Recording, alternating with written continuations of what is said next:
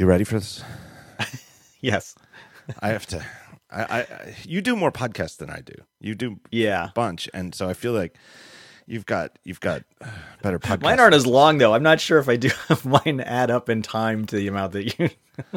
right. I I need to work up like a head of steam, but then once I get it going, Yeah. it goes. But it's Right. it's breaking that. Oh man, I I don't know. I just got a lot going on here, and uh, anyway, we got a, It's an interesting, interesting week. I mean, there's a bunch of it, it's a crazy for week. like us, you know, like after like a few weeks after WWDC, and and you often I think this time is not necessarily a lot going on, but I think part of it is just that there's stuff that's uh, in the general tech news sphere that is just happens to be erupting, like the whole Uber thing, Yeah. and Amazon buying Whole Foods, uh, and that's just coincidental. But then part of it too is a, a bunch of the stuff we want to talk about is 10 year iPhone anniversary, which isn't coincidental, you know. So it's Yeah. it's not a surprise, but it it is unusual. Where I feel like, and maybe I'm just misremembering, but um, it seems to me like after most WWDCs, the rest of the month we just talk about what happened at WWDC, and I feel like we don't even have time today to go back to anything from WWDC. right, yeah, rehash that. Have you seen the uh, Have you seen the new iPad yet? I did, yeah, yeah. I um, managed to get over to the store to take a look at it. Um, I think you mean the 10.5 inch? Yes, exactly. yeah, yeah. with ProMotion. You know, in in not having my 9.7 inch one with me, I, didn't really notice the difference. Frankly, no, not really. I think if I held them up together, I would notice the difference. But it didn't see. It seemed like oh, this is the same. Like I had to ask somebody. I was like, this is the 10.5. Yeah, it's it's it totally has that effect. Uh, and but then Amy has a nine point seven here, and then and hers is white, which I think really accentuates the bezels. And all of a sudden, it's probably. like all of a sudden, it's like it makes that uh, the nine point seven Pro, which is like the same dimensions as the iPad Air and later. Um, it makes them feel like they're the old original iPods with the big inch thick bezels all along every side. Yeah. Right? It's like all of a sudden it's like, why do they have these thick bezels all over the place? I'm a little worried about. Uh, I think sometimes I even with uh, I have an iPad Air 2, and even with that, I extraneously touch along the side of the the bezel sometimes, um, and I'm a little concerned that that's going to just get worse. But um, but I think you know eventually I think I'm I'm going to get to I'm going to get a 10.5 inch. yeah, I think it's it's fantastic. Did you Yeah. did you notice the ProMotion scrolling? Yeah, yeah, I did. It's it's really smooth. I mean, it just gets better and better. It's it, it, but that's the re- whole reason I asked is because it really is the one thing that they announced that you have to see to believe. Right. You know what I mean? Like I don't need to even I don't need to see the new MacBook. I get it. I've already you know I know what those displays look like. I know what the keyboard's like. You know I can kind of imagine it. You know. Yeah. But the the ProMotion you really have to see.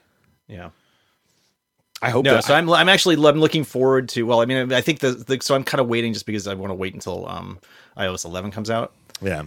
And uh, I'm you know some maybe sometime in November. I'll be like that's what my birthday is too. So, um, co- speaking of coincidences, uh, Well, the other thing too is it seems like iPad development has slowed down a little bit. Like, so if you plan to wait until iOS 11 comes out in October or whenever, I don't think you have any fear that you're not getting your money's worth out of it. Right. You know, like because even Yeah. what what's the soonest they could replace it would be next June at WWDC. You know, so what? Yeah. Uh, I, and I just feel like with this this jump to ProMotion, I really doubt that the next iPhone or iPad is going to have something that really makes you regret it. It feels like yeah, this is the I already I already had my MacBook Pro obsoleted, so what difference does it make? Uh, the other thing I saw, and it's pretty interesting because I don't have this complaint, even though I'm a nitpicky person and I notice details. But ever since iOS 7 come out, there's a faction of people who feel like the animations in the OS have gotten too slow and stuttery. You know, like e- either that it takes too long, or that especially like there's people who complain about the frame rate of the animations, like when you hit the home button and the app zooms out and stuff. And I think I see what they mean, but it somehow doesn't bother me. Um, Huh. But I, think I would say that I notice it a little bit, but I'm running a an iPhone. SE. Yeah. And I don't think I noticed it on my iPad Air 2. Yeah, but I don't know about that. I feel like the SE is is such an overpowered GPU for the tiny little screen that I I almost feel like if you see it on the SE, it's proof that it's a real thing. Yeah, it could be. Like the SE is not a, a it's not a weak iPhone. Like if you were still running the 5S, then yes, then Sure. you, you know you, there's a reason for it. But I kind of feel like the fact that you if you kind of notice it on the SE, that's the proof of it. I feel weird. like ProMotion puts that to rest. And they're probably similar. Like my iPad Air 2 and my SE, or I don't know off the top of my head, but they're probably similar processors, if not the same, right? Yeah, I think so. So I don't know why I don't. I mean, I don't use I don't use my iPad Air 2 as much. I mean, maybe that's why. But Yeah. So anyway, I feel like that's the answer to anybody who has complaints about the frame rate of stuff. Uh, just get it, get a 10 point inch, 10.5 inch iPad. get a new iPad. Yeah. Oh, follow up. I have a bit of follow up from my show last week with Serenity Caldwell, where uh, some surprise, surprise, I got off on a tangent. We were talking about pencils, and I was talking about my favorite pencil from high school, the Dixon Ticonderoga, uh, and how they've gone downhill because back then they were made in America from American timber and graphite and an old American factory with American standards, and now they're cheap pieces of crap made in China. Uh, I just cannot even believe that they. Uh, I can't believe they put the name on them. Uh, anyway, I got a nice note from uh, a guy named Michael Hagan who writes a blog called Leadfast, uh, L E A D F A S T dot org, and it's an entire entire blog devoted to pencils wow. and notebooks. Uh, and it's really nice. I, I'm going to put a link to the show notes because he's uh, he was you know as you might imagine somebody who writes an entire blog devoted to pencils. He's got very strong opinions. Uh, noted that I was exactly correct that the Chinese made Dixon Ticonderogas are made were made from substandard wood and substandard lead, and even had sloppy paint jobs on the. Oh my god! I just learned the name from it of it on his blog. The the metal thing that connects the the wood to the eraser. the- There's- yeah. it's called like a ferrule or something like that. Um, they even got sloppy on the paint job on that, and that's like Dixon Ticonderoga's brand, like the green ferrule with the yellow stripe around the middle. Oh, like when you think yeah. an iconic pencil, like if you just think go to Getty Images and look at a pencil, you're looking. You're what you have in your mind is a Dixon Ticonderoga. Um, anyway, the good news is, is even though they're still made in China, there's actually some recent ones that they've gone back to American uh, cedar, and and the quality has actually actually gone up. Oh. So there's, How many pencils? How many pencils do you use on a regular basis? I I don't use pencils anymore. I Yeah, haven't used I haven't used a pencil in 20 years. because they're so crappy, or just be No, because I've switched to pens. Uh, Yeah. and I don't. I very seldom have a need to erase anything. I don't make mistakes.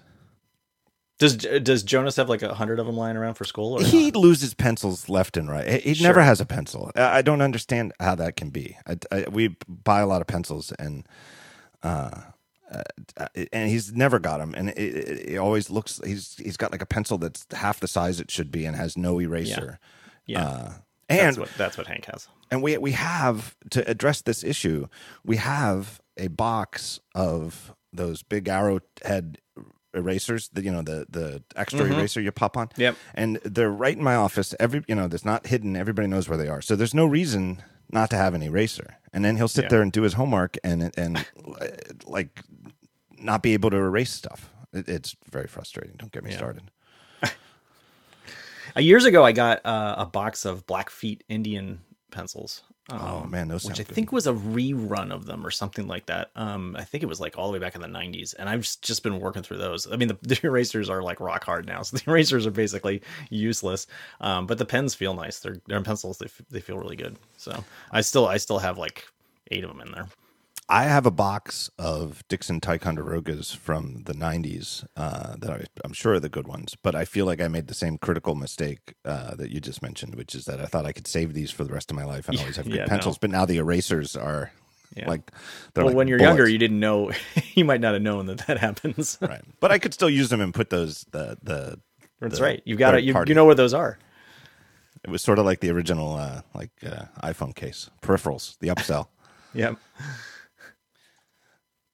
The other thing, uh, uh, have you noticed? It? I mean, everybody, I think, with kids knows this now, but it, it's like part of the great. Ser- I mean this in all sincerity. The decline of American society. I really mean it. i part of it is is that schools are now short of supplies. Like and kids, you have to come to school yeah. with your own pencils and paper and, and stuff like that. Like when I when when I was a kid, I went to public public school. There was an endless supply of paper and pencils. I mean, I guess pencils they kind of metered out, but they you didn't have to bring your own. You know that that, that you Well- get that you'd be given a pencil. Yeah, but they didn't have to buy computers. No. I mean, maybe they had much more, a lot more money to spend on pencils because they weren't spending like No, and you always see these five things bucks on a computer for each kid. And you, you hear about these teachers, you know, who out of their own salary buy Yeah. paper and, and scissors and stuff like that. It's nuts. How's that Yeah, possible? It's I know. absolutely horrendous. Yeah. So my I gave a whole, I gave a bunch of money earlier this year to like there's a there's a site where you can donate to teachers' projects. I would do that. That's a good yeah. cause. Yeah, I don't remember. the- I'll see if I can find it and send it to you. But um, yeah, it's just that you read through the thing, and you're thinking like, why does it have to be done? Like it's the same thing with like the Kickstarters for people's healthcare. Yeah, exactly. Why this should not be a thing. this is not the way. This is not the way a world class country should operate. Let me take a break and thank our first sponsor. Get this show going. Really, we got to keep. Got to get keep me keep me going, John. You got to keep me. Okay. Keep All me keep me moving. Trying. Uh, I want to tell you about MailRoute. MailRoute has been supporting this show for a while. Here's what they do they handle email. That's all they do.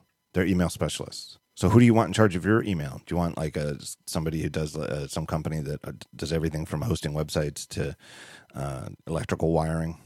Uh, no, you want somebody who specializes only in email. The team at MailRoute has been devoted to email for about 20 years. A lot of them have been there the whole time. Uh, and a lot of other companies are getting out of the email protection business right now because it's, it's just such a mess.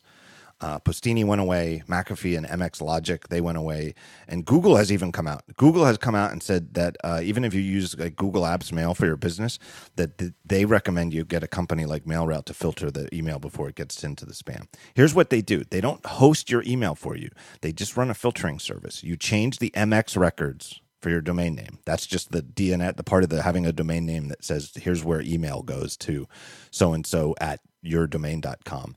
What server handles that incoming email? You point that to MailRoute. MailRoute the email goes in first and it's just like a screen and then they immediately, you know, like probably like a, a millisecond forward it on to your regular mail server. So you don't have to install any software. You don't have to run anything on a server. You don't have to change your mail server at all. You just change the MX record to have it go through MailRoute first, and that's it. And then all of a sudden, your spam is gone. No more junk. It is amazing. It is super accurate. Um, I, I can't recommend it highly enough. It's almost magical how accurate it is and how few mistakes they make. And they've got all sorts of other power user features if you're a professional admin and you're charged this at your business where they have APIs where you can hook up and, and do anything you might imagine. Uh, it's all the details, everything you'd want to do from a company that literally just specializes in protecting email from spam and viruses.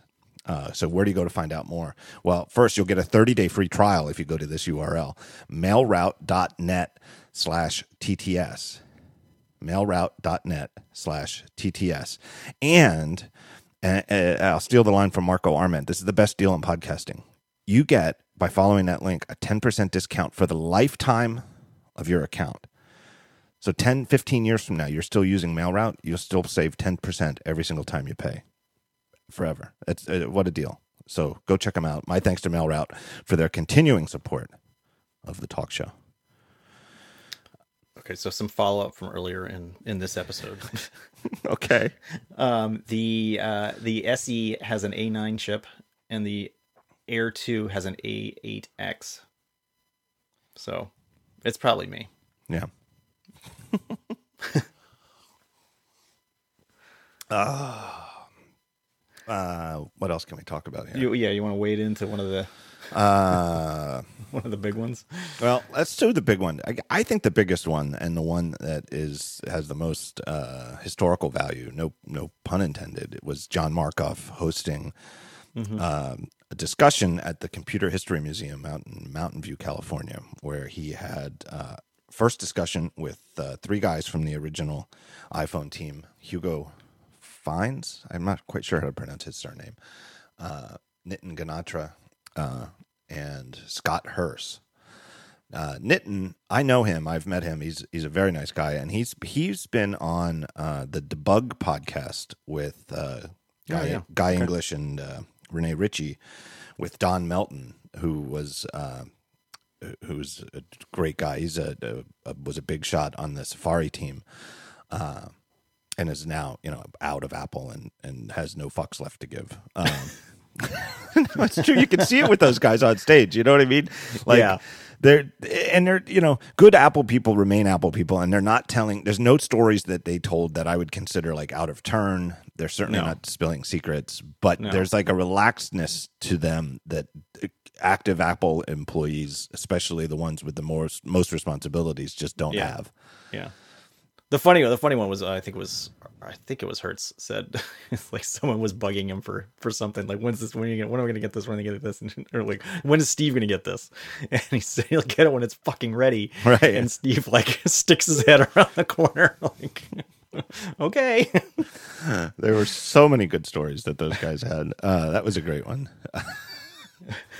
I kind of feel like uh, number one, you could feel the flop sweat of that moment, right? Mm-hmm. But I also feel like Steve Jobs was the sort of guy who who wasn't petty enough to take, you know, like he would see Yeah. the humor in that, yeah I would think so completely I mean I think a lot of people think that he, that person would get fired immediately but right? And that's not that's not like he like maybe George Steinbrenner would do that, right? That's the difference between Steve Jobs is tyranny and and Right. Steinbrenner's. Like Jobs just was mostly rational, and as long as you're still getting the work done, you know, Yeah. and you know, if just- he if he didn't get the thing in like the next 20 minutes then he would have gotten fired Yeah. Uh, and then afterwards, after those three fellows uh, spoke with Markoff, uh, uh, Scott Forstall was up for about an hour by himself. Uh, so combination, it was. I loved it. I it was really. It was. If you haven't watched this thing, the whole two hours, I, I swear I've got this link. I'll put it in the show notes. I'll bet most of you who are listening to me right now have have watched it because it seems like if if you weren't anxious to watch that, I don't know why you listen to, to my show. Like I can't imagine the what's outside the Venn diagram of people who listen to the talk show and people who might want to watch Scott Forstall's first public appearance since he was ousted from the company five years ago. And if you can get the audio, you can just, I mean, the audio is fine. Yeah, You don't have to watch it. I mean, they- like some people don't have time to sit down and necessarily watch a two hour. That is absolutely but- correct. You could treat it as a podcast and it would Right. work just fine.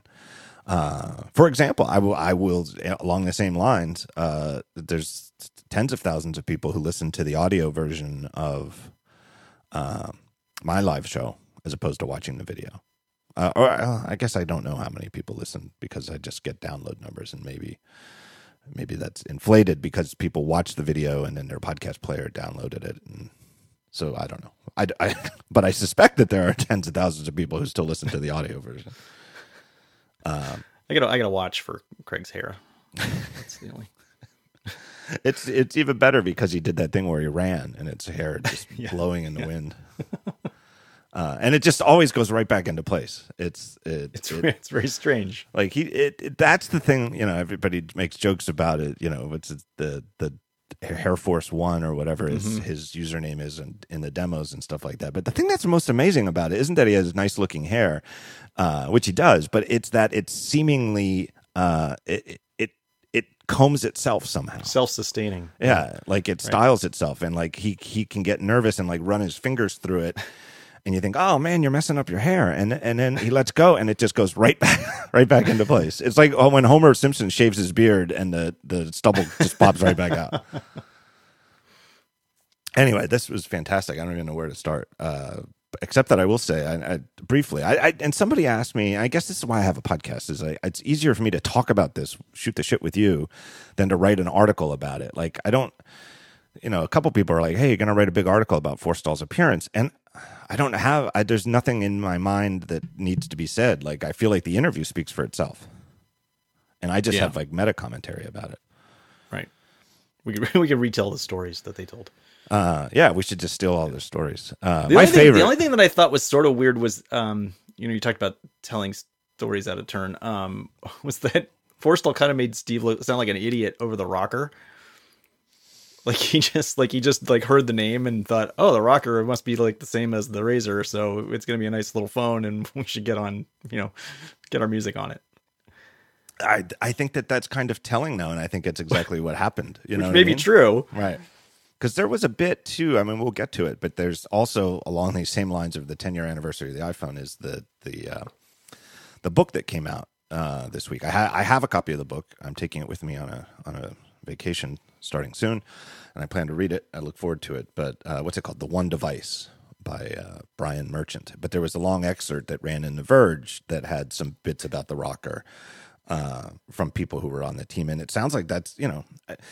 I, I've said it ever since the thing came out. I remember, you know, uh, the the very day that it was announced on stage. I I I'm pretty sure I blogged on Daring Fireball. Like it looked to me like Jobs wanted to throw the thing across the stage, like because like the demo didn't even work. It was like it was supposed to ring or something. You're supposed to get a phone, you know, get a phone call while you're playing music and show how it doesn't interrupt you or whatever. And it was it didn't work. And I I really thought he thought about just saying, you know what, screw it.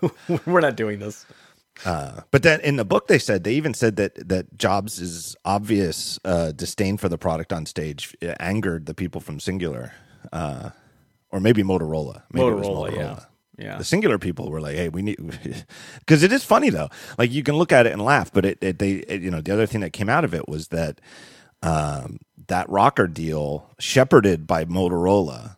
You know, with Motorola, who had all this experience dealing with carriers, shepherded Steve Jobs and whoever else, probably Eddy Cue. You know, was was always like a negotiating partner with Jobs.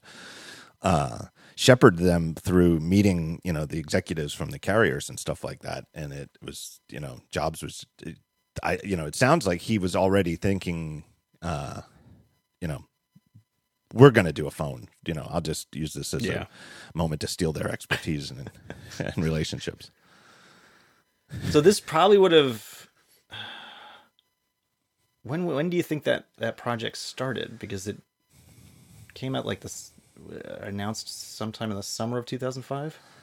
Yeah. So I, I, I do I I don't know if the one device has a timeline. I would like to see a timeline laid out of Yeah. all of this stuff. So it, lo- it looks like they because those those three guys we're talking we're mostly talking about um 2005 when they started and Yeah. things that already happened before that. So I would guess the ROKR thing happened in like 2004 or something. Yeah, they started maybe started talking about 2004 or something like that. Yeah. So they were probably they probably were doing both at the same time. Yeah.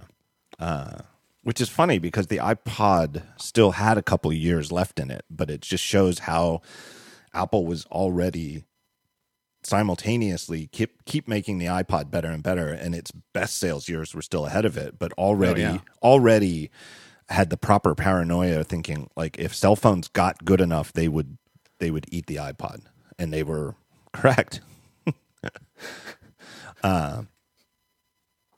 I, as an aside, I, I just wanted to say, uh, in terms of, eh, well, not really an aside, but I feel like uh, Forstall really touched on this in in his talk with Markoff, where Markoff asked him if he was worried. uh, You know, did he know it was going to be as big a deal as it as it would be? And I think Forstall more or less said, "Yeah, I knew it because I could just see how good it was. I knew that this was this was it." uh, and that all the other little issues like pricing and carrier support would work itself out over time, but that this was so clearly the future of computing.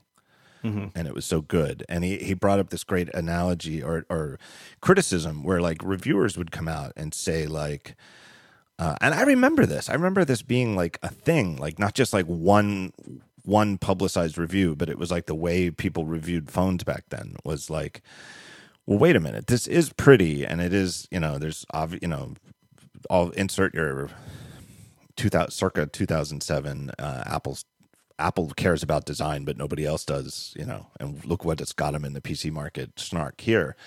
Um, but they would say like, look, I open up my BlackBerry and I can go from off to sending an email in three taps, and on the iPhone it's seven taps and a scroll. You know, this is way inefficient. This is, you know, this isn't a good UI, and it's, you know, here's how many taps it takes to play a song and stuff like that. And Forstall was like, that's, you know, that's the most idiotic way to look at this ever. Like the reason it was a great design is people could actually understand it. And it's Yeah. so true, right? Like the left to right navigation and the way that they animated and that screens didn't you didn't tap a thing and something just popped on the screen. It it moved onto the screen and gave you a sense of spatiality. Is that a word? It is now. I should ask Syracuse. Spatialness. uh, I don't think spatiality is a word. well, it is now. It wasn't, and yes, until just now. Somebody quick put it on Wiktionary. Oh wait, spatiality. Is it really? There it is. Relating to space. Spatiality. Okay, so it's it's listed under the definition for spatial. Yeah, Did I pronounce it right? Uh, it's a noun. It's, it is a noun. Spatiality. yeah. It There's a sounds space- like you're mis, mis, mispronouncing special special specialty. Uh, uh, the thing that note I, I had to uh, for reasons it, it is it is did I say I have to we have to do this show quickly?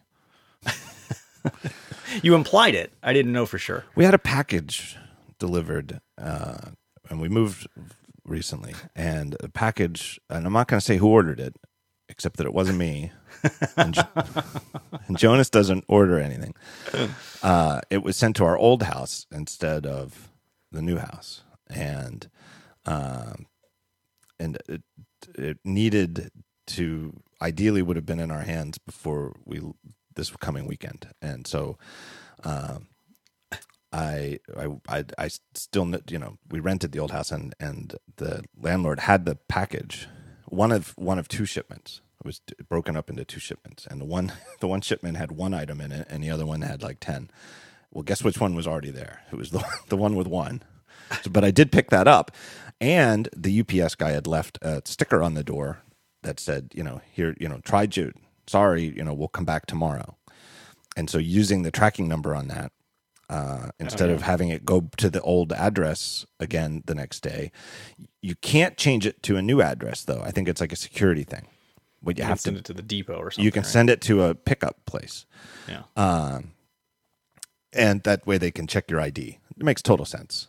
Um, so I did that, and I had a whole bunch of choices to choose from that are nearby our house. But a lot of them are just like little, like I don't know, like cell phone stores, and you know, Oh. it's surprising which businesses are UPS access points. That's what they call them.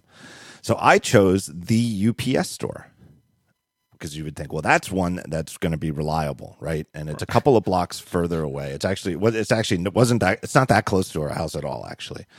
Um, but it's located in the ground floor of a big skyscraper, like one of the biggest skyscrapers in Center City, Philadelphia. Uh, magnificent building. Uh, so I go in there, and of course the package isn't there, even though the UPS app says it was delivered, and they even tell me the name of the employee at the UPS store uh, who signed for it. It's not there. There's, it's not there. They agree it's not there.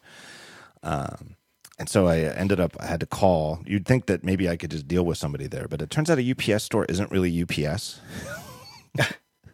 So are they? Yeah, are they still like because they used to be mailboxes, etc. Right? Yeah, and apparently that's sort of how it. I, I- that's exactly It's how it. It might as well by- just be, right. Yeah.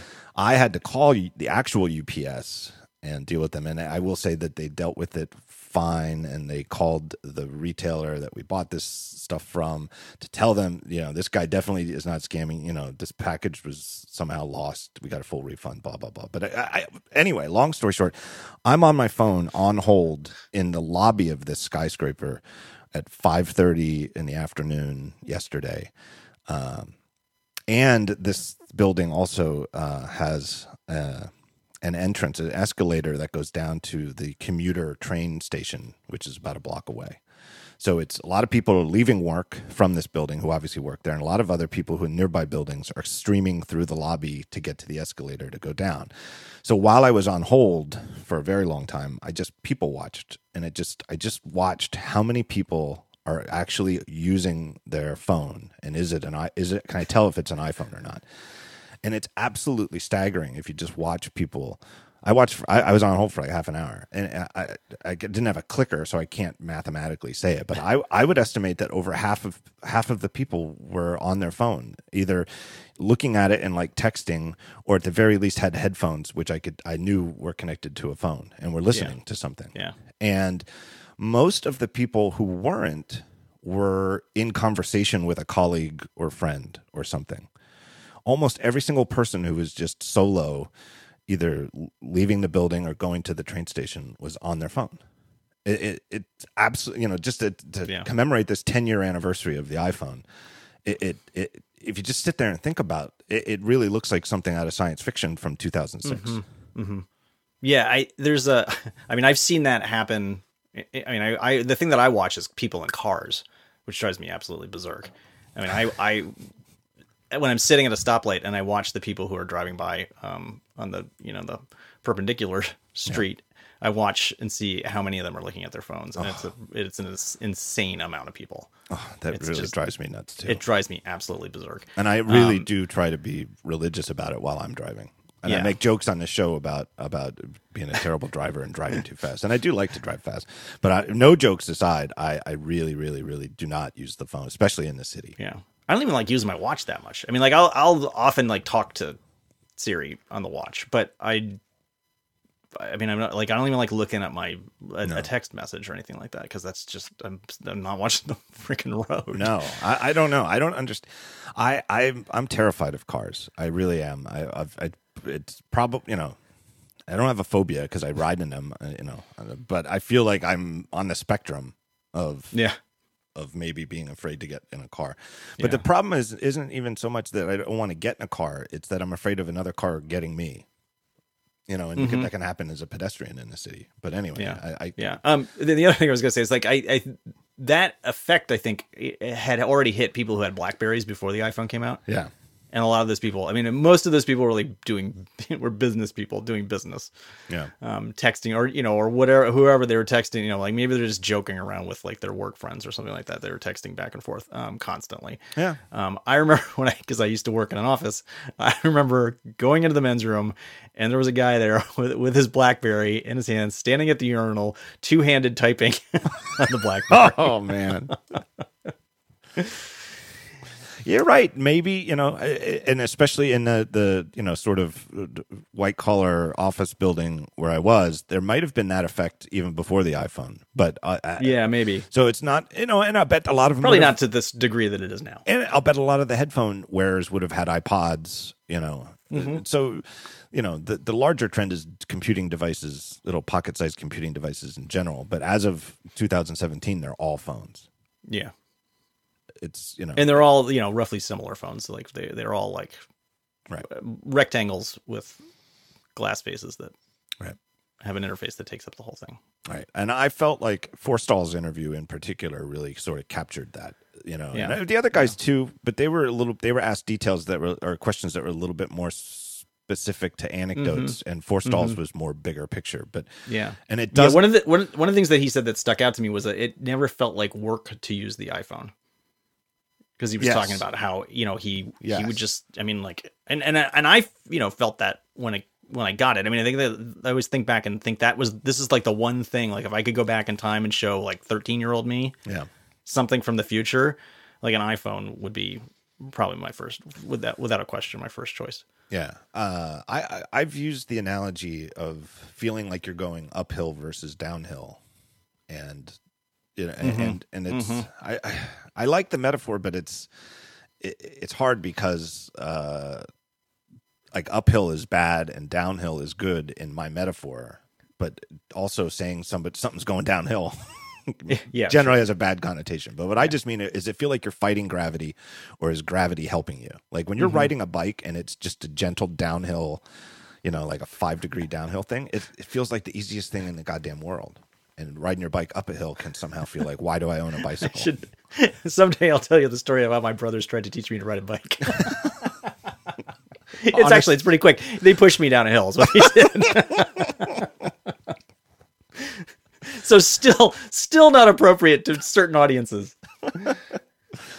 Uh, and that's exactly what Forstall was getting at. And I, you know, maybe feels like work is actually a better way to put it. You know, that it just felt like checking your email didn't feel like you're doing a thing. There's a few things that still feel like work to me on an iPhone. Like if I have to um, change something on the server at Daring Fireball, like, and that happens almost. I mean, number one, my site doesn't change very often, so it's that's pretty rare. But if just to say there's like a text, like. Uh, to edit the schedule for sponsorships is I don't have like a CMS for that. It's te- a text file on the server, and if I have like a typo in it or something like that, and I'm on the phone, that feels like work because it's like, and I use the same app. I use you know, uh, you know the apps from uh, Panic.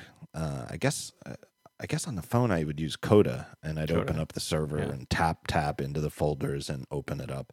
And it just feels like work though. Even though it's a very nice app and I can't imagine how it would be better on a 4-inch It's just display. it's the screen size, right? it's the screen size combined with the fact that on my Mac it's just like you know command space TRA return Yeah, yeah. double click I'm in and it just is easier to drill down a file system and Yeah. stuff like that. Uh, but it you know for the most part, but something like checking to see an email message or something like that doesn't feel like work on the iPhone at all. You you know, I mean, you know me. I I tend to uh, obsess over people who write lousy Apple analysis. Um, and um, and so I go to all these like really crappy sites a lot. um, and so I happen, you know, and I go to your site obviously too. But like I noticed today that I I loaded your site was already loaded in a, in a tab and so I, I hit refresh to make sure i was getting the latest and then um and i maybe i looked away for a second but i came back and i, look, I looked and it was just sitting there and so i hit refresh again because i thought there's no way it refreshed in that amount of time because i'm just used to these things like forbes and stuff where it's like oh you want to hit refresh well it's going to take like five minutes to load this page My site is pretty fast. it's very fast Uh, I noticed the same thing the other day. I went on a rant on Daring Fireball about uh, uh, this stupid uh, JavaScript dick bars that they Yeah, put up over right. the sites. mm-hmm. And I just wrote offhand, you know, not really offhandedly, but I do kind of mean it that uh, I think that we'd have been better off if they'd never added JavaScript to web browsers. I mean, if you remember, the original it was it was a document type thing, you know, and in Yeah. the same way that like when I send you an email, code doesn't run on your your device. I'm sending you bits and they are displayed.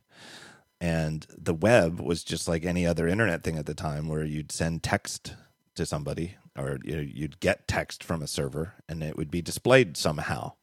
Um, the idea of adding scripting on the client side struck me as a bad idea immediately. Uh, and yes, it enabled all sorts of amazing things, and there's all sorts of web apps and things that are done in JavaScript that are useful and beautiful and and cool.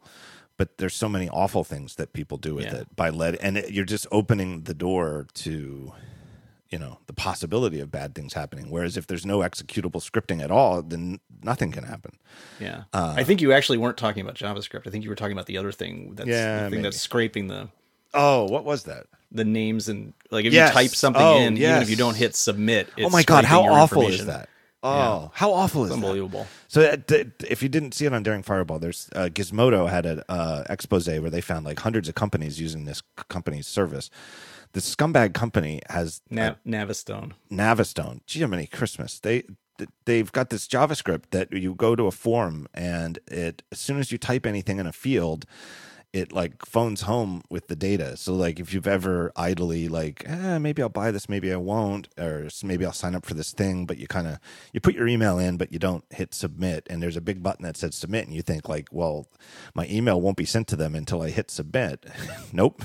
as soon as you type the letter J, there it is and people do and, and i've i've gotten email from readers too and they've said that they've had this happen where they were like at a very specific site like somebody was at like a site that sells like uh i don't know japanese tea something very specific and did that entered some information in a form and then thought the better thought you know what? I want to get this. And three days later they got mail to their house like actual junk mail from Yeah. the japanese tea company that Yeah, and that's the thing that they they they claim to be able to take that information and just like find your address, like like find where you're living, and I guess from the just from the email. yeah some some way some database of looking up email addresses and associating Yeah. with mailing addresses. So anyway yeah i mean and there's there's a better example of why there should not be javascript or, or why you- might not want javascript executing just by loading a page right? If there's no scripting all you're getting is, is a display some you know information display text and video or images or something like that. And then nothing goes back to them until you click something. Anyway, uh, what I did is I thought, you know what, I haven't tried for a while, and I have, you know, I have one blocker, I have a content blocker, and uh, you know, I have a some ads blocked and trackers blocked and stuff like that. And it does seem to speed things up. But I thought, you know what I haven't tried in a long time is what happens if you just turn J- uh, JavaScript off? Because that's a preference in Safari. You can just say, I don't want any JavaScript at all. And I did that and I had the same experience with it was still Gizmodo's site. It loaded so fast that I I I thought That's that- got to be wrong. uh, and I was like, oh my god, their site is so instantaneously fast when you turn off JavaScript. It's all JavaScript that makes that makes it take six seconds to load Gizmodo. yeah.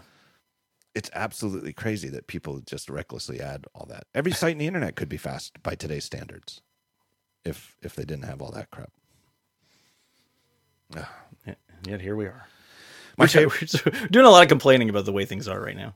My very favorite story that Forstall told, and I don't, I don't mind stealing it because it's so goddamn funny, is that uh, he said every time they went to he went to Caffè Macs with Steve Jobs, Jobs would insist on paying, even if Forstall was getting something that took a long time. Like he's waiting for a pizza to get baked, and Steve's already got his salad or whatever he had, and he's like, "Just go, go. You don't have to wait for me. Go." And and every time Jobs would wait at the cashier, and that they had a system there.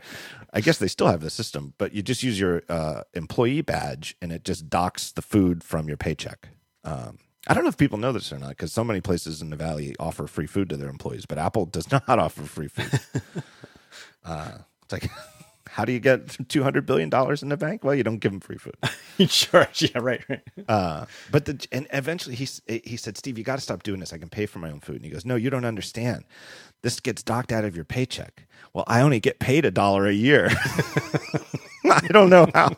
I don't know how, where this money's coming from. and Forstall starts laughing. He says he's a he's a billionaire, and he's scamming the company. And he said Jobs says multi-billionaire. yeah. yeah.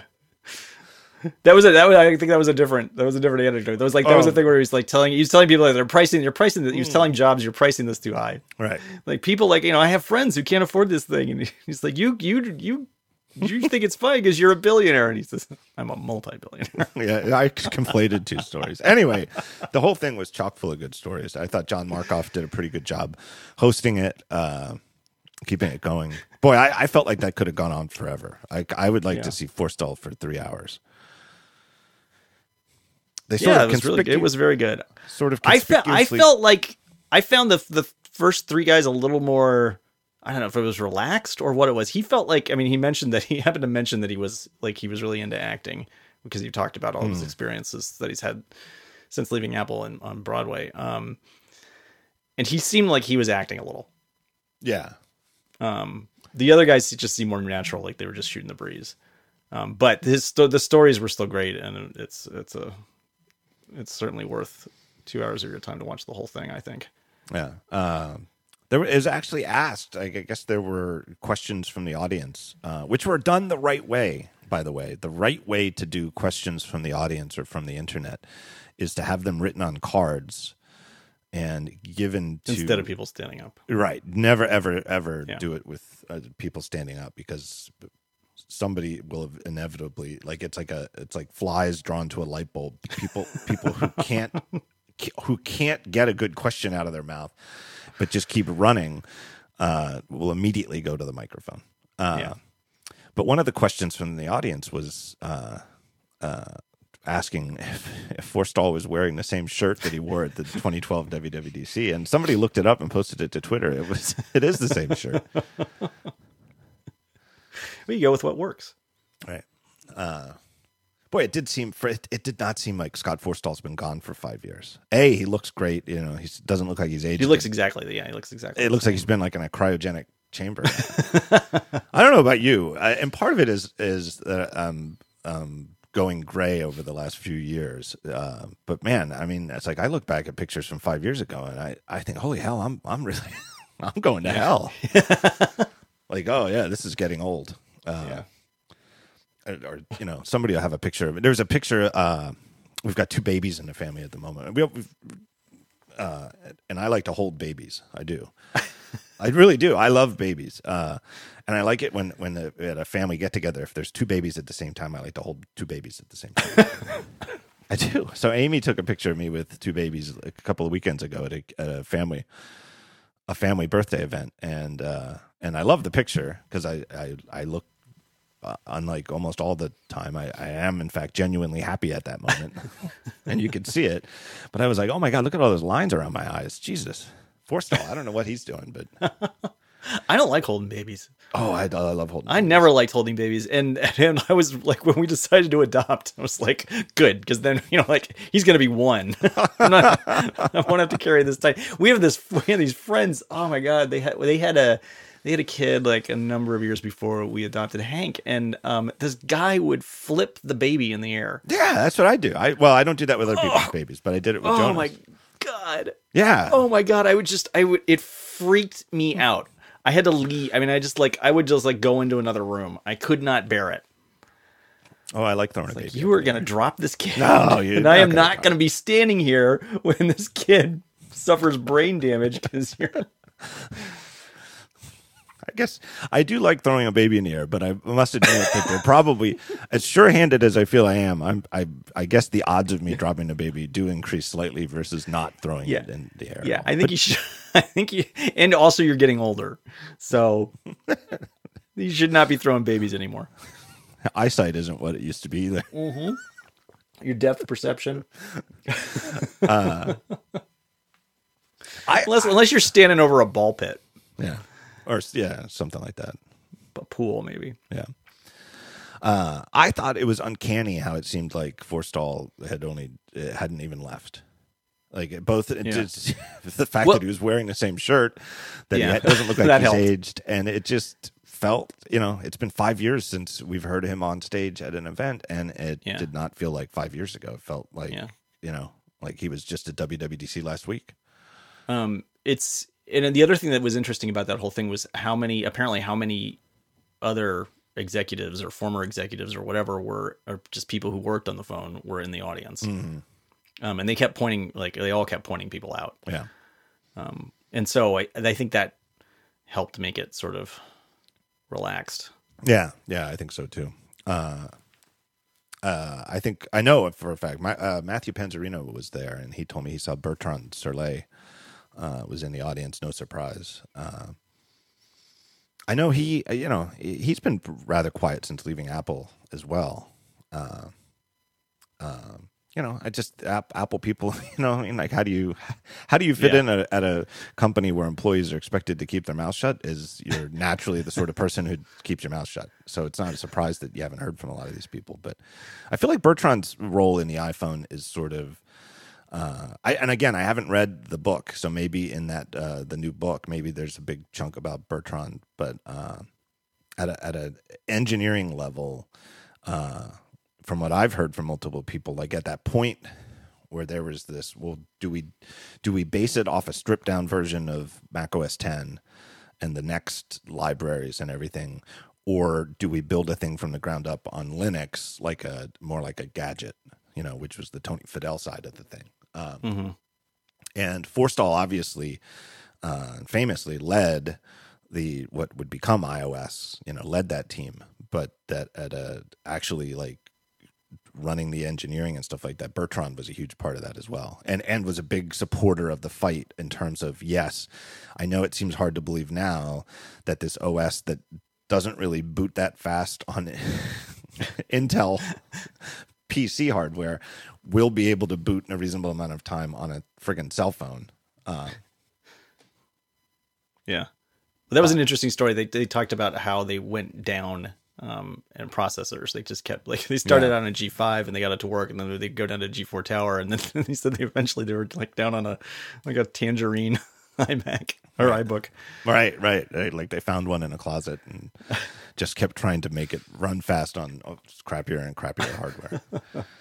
I wondered about that because like one of the images that came out, like they all these images come out because of the um, the legal stuff. But one of the images that came out was when I think when they were early on working uh, on the um, just a just the tablet project before it became the phone project, and there was like it was like a G three tower. It was like a mm-hmm. like a blue and white G three tower in the room, if I remember correctly. And I was like, why? I mean, the, like, why would you be using that in two thousand three or four even?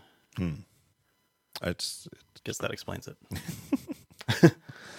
I it's one of those things though that's that's it, it, in 10 years it's hard to overstate just how underpowered the ARM processor was in that original iPhone. Um, I mean, they show the hockey puck graph, you know, the hockey stick graph of GPU performance over time. They show it every year when they come out with new iPads and iPhones because the graph is still looking, it's still going up at a very sharp peak. But it's like you have to remember we were back there at the origin of that graph and we loved it, right? We uh, yeah. uh, absolutely loved that phone. And that was with you know computing performance that was the butt end of a joke in their slides today. You know, and and on the other hand, you've got all these benchmarks showing that the i the new iPad Pro is significantly faster in just about any benchmark you can imagine than the MacBook with the Intel processor. Yeah but that was a huge problem back then. Obviously, I mean, it's probably these. It was probably these of all problems. It was probably the the single biggest one. You got the sense from them that it was just like it seemed like an impossible task to put, and that's why that's why the announcement was so amazing because it just seemed like well, there's no way that they could make Mac OS 10 run on a phone, right? And yeah, but he was like, right, right, and we're like, it looks like they did it and it a very, a very um, unexpected. I mean, not not in a way that you that I thought of certainly before it was mm. announced. No, uh, it sounds like in a book. It's uh, again, I, I, only read the Verge excerpt, but uh, you mean in terms of like coming up with a user interface for it? Yeah, yeah. yeah. It sounds like the book really has some great tidbits from uh, from those guys that that participated. The, Greg Christie was the leader of what was then Apple's Human Interface Group and Bas Ording. Uh, I forget who the other names. They all have cool names, like super yeah, cool names. Yeah. yeah.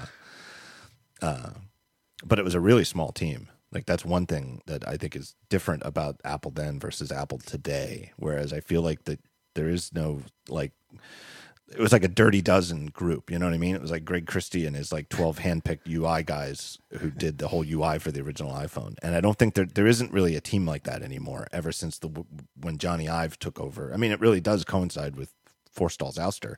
But to have one design group under Jony Ive that does all design, industrial design, software design, there is no more like one 10 person team who could do something like that. Mm-hmm. Anything else from that event that that stuck out?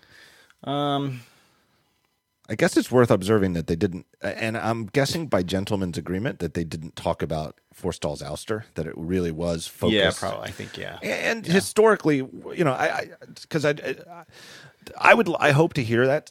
I would love to, you know, I would love to personally be the person to to talk to Forstall about that. Um, I don't think that's the sort of thing though that plays well in front of a live audience.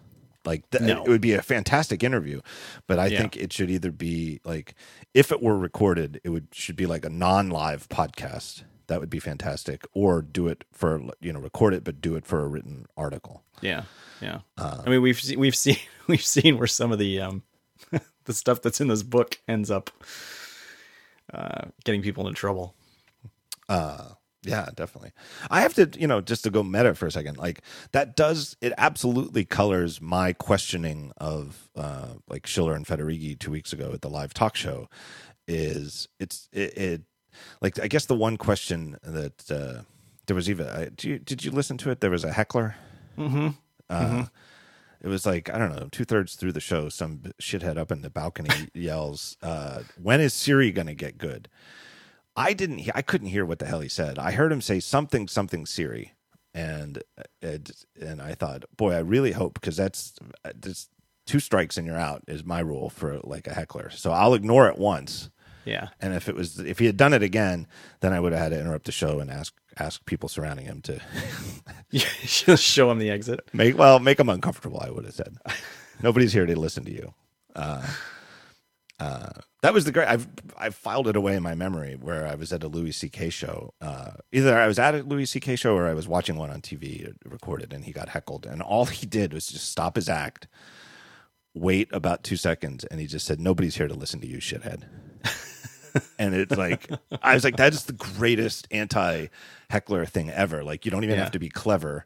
It doesn't matter what they heckled you with, uh, because it's you don't you know you don't have to prove that you're clever enough to be funny and shutting him down on the fly by responding to whatever it is that he said you just say something that is absolutely true and works. Yeah, but right, anyway, right. um, but there were people who said, "Well, then why didn't you drill them about Siri?" And uh, I kind of did. Like I tried to get at it with my question to them about, you know, most people in the industry seem to think that the, you know everybody agrees machine learning is is the big thing for the next decade, and it's going to affect things large and small. Uh, new areas of technology, existing areas getting better.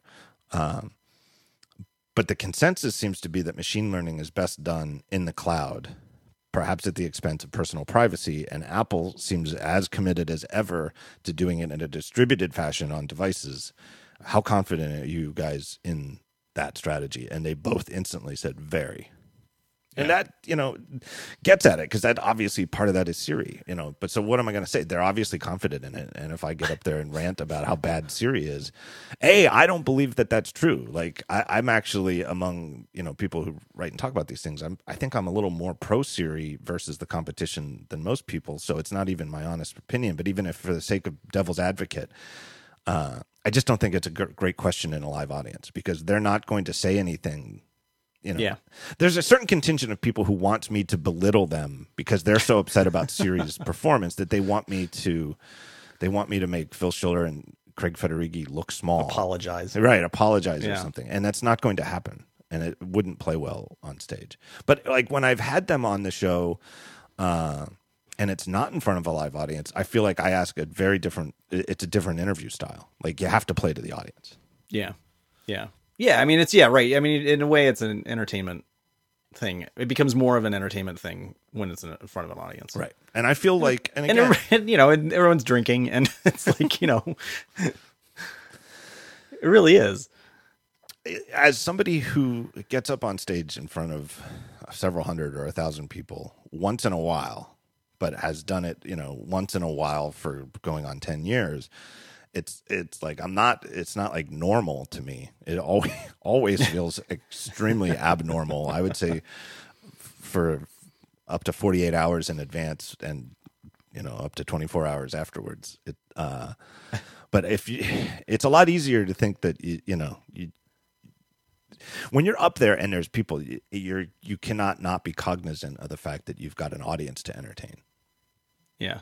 you know and and it's weird because you know i don't know 100000 people watched the video afterwards and there's a thousand people who were in that theater and so uh, in theory it would make more sense to play to optimize for the the home Listening to audience the- yeah. but you can't you can't No. not do it and it's the same reason i Because think you ruin, you'd ruin the whole thing if you, I mean, if you Right. tried to do that. Right. And it's exactly why, you know, the Tonight Show or the Late Show, you know, a, a late night talk show has a different vibe to it than the evening news. Right. It's like when they're, Yeah. when the, you know, or why the Daily Show had a different vibe than, than the CBS evening news, even though it was the same thing, a guy reading the news on camera. It's because there was an audience there. Totally changes it. Anyway, uh, good thing I'm keeping the show moving. Let me take a break and thank our next sponsor. Uh, and boy, do I love these guys. This is uh, a great new sponsor, recent, recently new sponsor for the show. Away. Away uses high quality materials to make uh, really, really nice luggage. They've got four, no, nine colors and four sizes. They've got the carry on, the bigger carry on, the medium, and the large. I love the names even because the names tell you exactly how big these suitcases are. They're all made with premium German polycarbonate and it's really strong. They've got the four wheel rollers, uh, which is fantastic. And it's like the rollers are so easy. You just put this thing on the four rollers and you just like touch it with one finger and it just rolls down the airport with you. Uh, a TSA approved combination lock. I don't know how good that is, those locks, you know, but it's the best you can do that's legal. Uh, and the thing about the carry on that is so clever is it has a built in uh, battery charger and a couple of USB ports up there. So when you're at the airport and you're waiting, you don't have to hunt for a, uh, the one seat that's near a power outlet. you can just sit anywhere and you could charge your phone uh, or charge two phones at the same time. And the battery, because you know it's small for the suitcase, but it's actually bigger than the type of charger you'd put in a like you carry in your pocket or something like that. It's big enough that it could charge a fully charge an iPhone five times on a single charge it's a great feature. I've used it. I have one of these, and I have used that feature because uh, I, for whatever reason, I think as soon as you go in an airport, your phone just instantly loses twenty percent battery. Just just instantly. It's like there's just the way they build airports, and it's like a Faraday cage. It's like its signal is so bad. You need to charge it. It's a great product. Uh, and last but not least, they have just like a lot of these uh, uh podcast advertisers, they have a super generous trial period. Buy one of their suitcases and you get 100 days.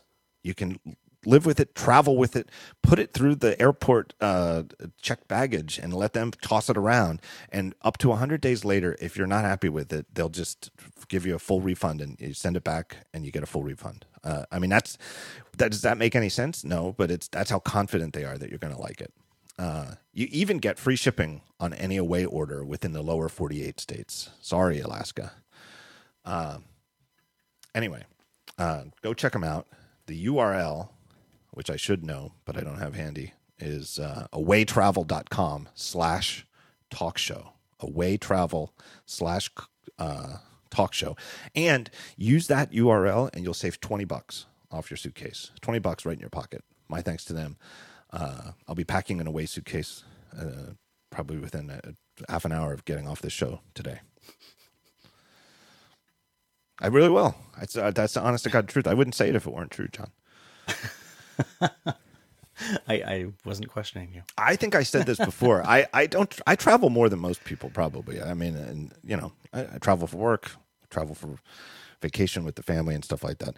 Uh, I've had the. I had up until I got this away thing. I had the same carry-on suitcase since I can remember. And I don't I had it for so long that I don't even know remember why I bought it originally because I I had it from before I regularly flew on airplanes.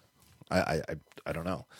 And having an old busted ass suitcase, it's with like wheels that don't really turn right and make noise. It, it was like the upgrade of a lifetime. Like and it's just one of those things where I, I, don't know. I waste money on so much stuff, as you well know. But it, never seemed to me like the suitcase was still structurally sound, and you know, it wasn't ripped. It was just worn, and the wheels especially.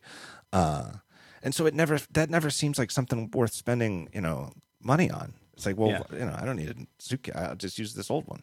I'll tell you what, getting a new suitcase was a hell of an upgrade. I like this. I really like the sound of that one that has the power in it. Oh, it's a fantastic feature. Yeah. It really is because you never get it. You never get power at the airport. Never. No. There's always that one guy yeah. who's got like eight devices plugged into the two. Yeah. Oh, that yeah. guy. Yeah, yeah, That's that's BS. That's that's that's that's total crap. that's a it's just a dick move. It, it really is. It's like taking a four top for you know you're you're like a one person. You take a four top at a seat yourself restaurant. Oh yeah. And it, uh, you, you know, go sit at the bar if you're by yourself. You know what I mean? Uh, all right, what else we got on the agenda? Anything else? Uh, anything else from the uh, from the event? No, I, mean so. just another like another. I don't want to give away all the anecdotes. I don't want the, to the jobs anecdotes. So that was the only other one. But uh, so just watch it and you'll you'll learn all the jobs anecdotes. Yeah. Um, does make you wonder, like what Apple looks like if Forstall hadn't left. Was there a path? You know, what yeah. what exactly was the nature of that that rift and the personal dispute? I mean, there's reports that uh, Tim Cook used to have to attend every meeting that right. was attended. I think it was Jony and uh, Forstall, but it might have involved. Oh, I, think, I thought it was uh, Big uh, Bob. Bob Mansfield. Yeah, yeah, it might have been. It might have been. There might have been multiple people. Yeah, who right, right. Who refused to attend any meeting with Scott Forstall unless Tim Cook was there. And as you might imagine, uh, the company that was making all their money from iPhones and iPads had a lot of meetings with Scott Forstall. Uh, but boy, yeah, he, that's yeah, you can't you can't keep doing that. But there was, I mean, there's just no denying it though that that there was there's an aspect of Scott Forstall that you can see why he was so in tune with Steve Jobs. You know, you can yeah, see why right. they had like almost a symbiotic relationship. That there's there is a certain Steveness to his way of looking at products and design and technology. Yeah. I thought it was interesting. I knew that I actually knew this, I think, but uh, Markoff asked the, something about skeuomorph, skeuomorphism, and and Forstall was like, you know, I'd never even heard of the word skeuomorphism until after you know people started blaming him for skeuomorphism. Right. It's just like I just know good design, and I, I am sure that's true. Like, it, skeuomorphism does sound like a word that was made up by people who don't like what it is. like the, the name does seem sort of negative. Right. I didn't know what it was until that whole thing blew up either. Did you know? I mean, it was this no, something that you had heard, of before? No, I'd never heard of it before, Maybe and I was never satisfied. I always, I, every time I put it on Daring Fireball, I was always, I still am if I ever comes up again. It's, uh, it, it just seems like a, a, a void in our vocabulary to talk about it. You know, I think, I think it's better to talk about like textures and depth rather than flatness. Uh, and even the word flatness is overdone, but there's no denying that uh, I, I, nobody you you can quibble over what words we use, but you can't deny that iOS seven was flattened compared to iOS six. Things mm-hmm. that used to look like they were 3D were now completely 2D. Yeah. Uh, let's let's think about this. Uh, how about this uh, story that the outline had uh, on the leaks? Yeah. So Apple yeah. Apple has been hosting apparently a series of uh, uh, unsurprisingly, Apple has a team of investigators to investigate uh, product leaks. Uh, and they're, they're, people, you know, formerly employed by like the, the uh, FBI and the I don't know CIA or Secret Service. Mm-hmm. I mean, you know, yeah. Unsurprisingly, this, this came well. This came out. Remember when the iPhone four got stolen or appropriated, or whatever you want to call it, right. um, picked up in a bar um, and not returned. Uh, they this I think that came out then that they had yeah. these investigators that were working in house and people were well some people at least were kind of like whoa why is Apple uh, uh, employing these thugs it's like because they're a huge company and they're they're not they're not thugs they're just like they're looking into you know making sure that other companies don't steal their intellectual yeah. property. Yeah, that, that it was definitely a little bit more faux outrage in when that phone was stolen uh, at the reaction. But it's like it, if you really look at what they did, there was no step of the way that did that seemed inappropriate to me. But there's some people who seemingly, I, I, you know, like seemingly think Apple shouldn't enforce this at all in the mm-hmm. interest of free speech of their employees. I guess you know that it's oppressive to to do anything in response. I, it doesn't make any. I don't understand yeah. how these people think like yeah. that. But I mean, and there's a line in there. Uh, but I forget the name of the guy who does the. Or the I think it's the guy right who does the pre- presentation. Um, right. Who they name. Um, but he talks about how they're they're not talking about uh, whistleblowers. Right. They're they're you know if, if Apple is doing something that's illegal, right? They're, this team we want you to go ahead and tell people, or um, you know, or if it's like a harassment type thing, you know, like yeah. if you feel like you know uh, you've been you know you're you're not being treated fairly because of your skin color right. or your your sexual orientation or whatever, and you want to report it, this team doesn't come after you. This team is yeah. specifically devoted to product leaks. It actually, right. you know, and they even said like we don't, you know, they they have no capability to monitor employee email, etc. Yeah. Um, they just investigate things after the fact. I did. There was a the article touched on the fact that they have an, a SWAT team for an accidental email, and then they never really followed up on it. But the, you know, the fact that email once sent can't be unsent, and so if you you know like uh, do like an accidental reply all. Yeah. And and the reply all chain includes somebody who's not disclosed on something that you just said to only the people who's supposed to be disclosed. They have like a a, a process, you know, like you can hit like the hit the red button on your desk and they'll quick come in and do their best to but I'm curious more about what what exactly they do. Do you mean to get rid of email? I, I, don't know. I, I would yeah. like to know. Is it really only an internal thing? Is it, it, you know internal to Apple.com? What happens if it goes to somebody who's out in the outside world? You know, is there sort of a uh, not like a brute squad, but like a, yeah, a, a, right. almost like a PR team who comes to you know sort of uh, bribe you or you know cajole you know I, I don't know what Do you know what I mean? Like, it Yeah, sounds like there's a process for like, you know. So you mean like if it goes to some like reporter at the New York Times or something like that? Well, that would be. reporter at the New I think they. I think if it went to a reporter, they'd know they're screwed, and Yes. and it would go through, and, and should- any yeah, right, anything would right. go through Apple PR at that point. But if it just goes to a random, I don't know, Okay. part, part like a partner. Yeah, Yeah, yeah, like a partner. Yeah, okay, right. you know, do they have like I I would guess that they have like an official team that goes to like Yeah. encourage them to keep your mouth shut. Like Right. you're in the loop now, but we're all friends, right? Yeah. And apparently, I mean, they're as far as like the supply chain. I mean, for years we were have always talked about the supply chain being the weak link. Yeah, that was the big news, Information, right? Yeah.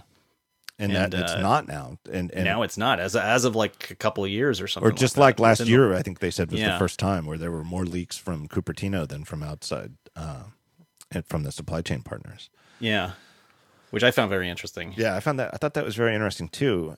And I'm not sure from the outside it jibes with my view of the company. Still seems to me like we see an awful lot of unless they're false, you know what I mean? We start we're seeing so Yeah. many of these iPhone Parts. parts Yeah. coming out. Right. And I'm not I, and I don't see much that's leaking from inside the company. You know, I've I mentioned it before, right. but you know, like iOS 11 and Yeah. um, Mac OS Going into, w, going into WWDC, there was really not much. No, almost nothing. I, I would say the least of any year in memory. Yeah. And you know maybe with high sierra part of it is that there's just it's not that there aren't that many new features period. But ios 11 is certainly as mm-hmm. uh, as big a change as, as any other year other than ios the, the big change with ios 7 Yeah. Uh, what else was in that article? he talked about he talked about the number of people that they have working in the in the supply chain or at any given time, hmm. Um, which I thought was interesting, and, and compared it compared it to the number of people who go through the top twenty five theme parks in the world oh right on any gi- given day. I, like, I thought that was a little unfortunate of a comparison. like it's a really crappy theme park. Foxconn land slaving away in Shenzhen. wouldn't that, wouldn't that be great if that's how they started getting people to build phones if they just it's they just brand it as like a disney theme park but the theme is you, you can't, but you can't get out. Yeah, the theme is working. Yeah, like it's a, yeah. Right. The theme is you've got to you've got to put twenty iPhones together by the end of the day, no matter how long it takes. Uh, I I the other thing that was curious was that the inner or not uh, the outline made clear that they had a recording of this whole session, and that they said there was about hundred people present. Um, again, I uh, it, there is this irony in a in a presentation on Apple's anti-leaking efforts actually leaking.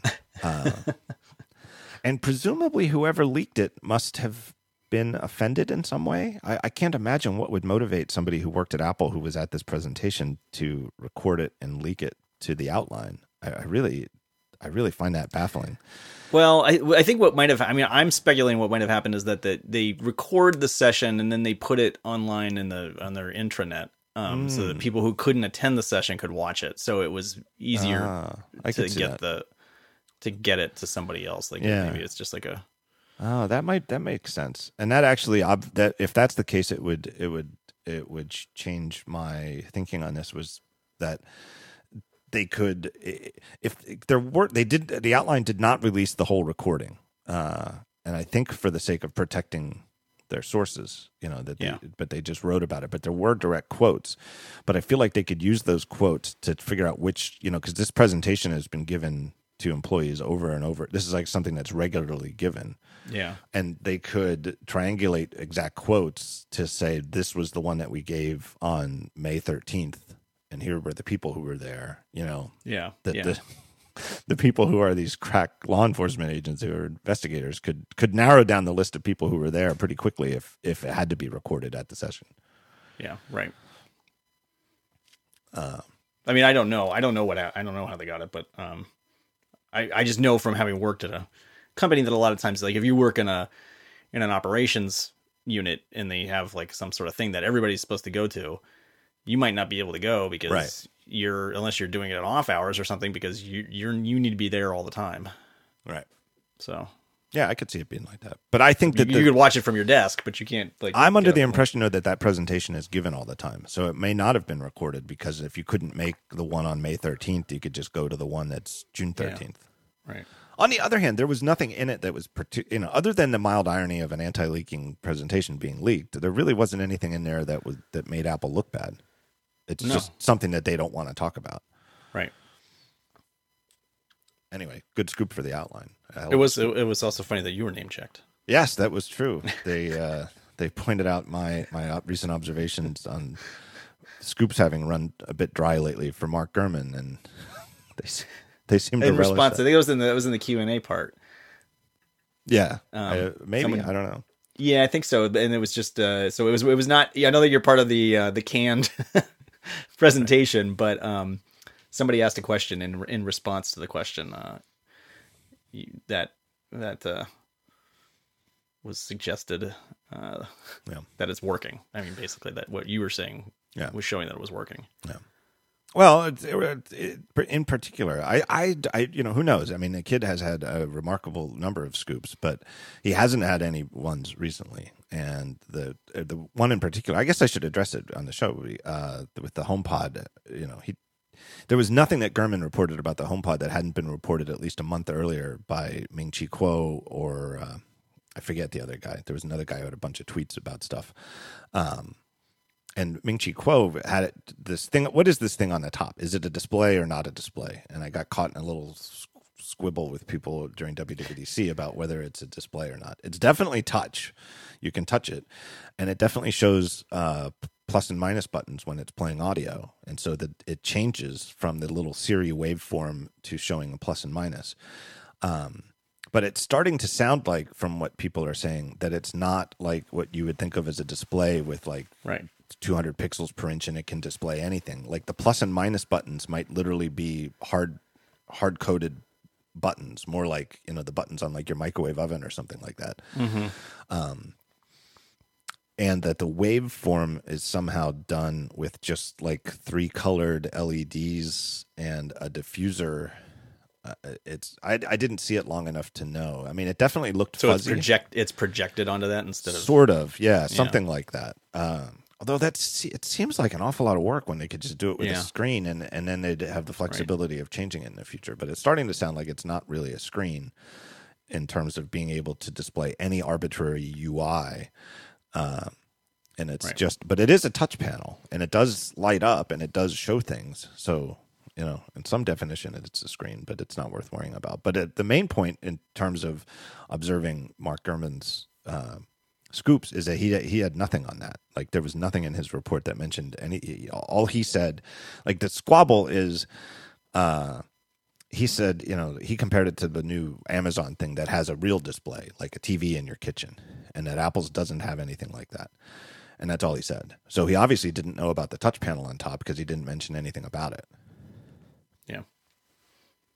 and it's just an interesting observation that uh and you know it, you know he, he- tomorrow he could hit publish on a huge scoop about an amazing thing that we haven't heard about it you know he's only you know he's always one you know verified tidbit away from publishing one so i mean it could obviously end at any time but it's it's obviously the case that he hasn't had anything exclusive in a long time So is it your do you think that he gets his information from people inside Apple or people in the supply chain?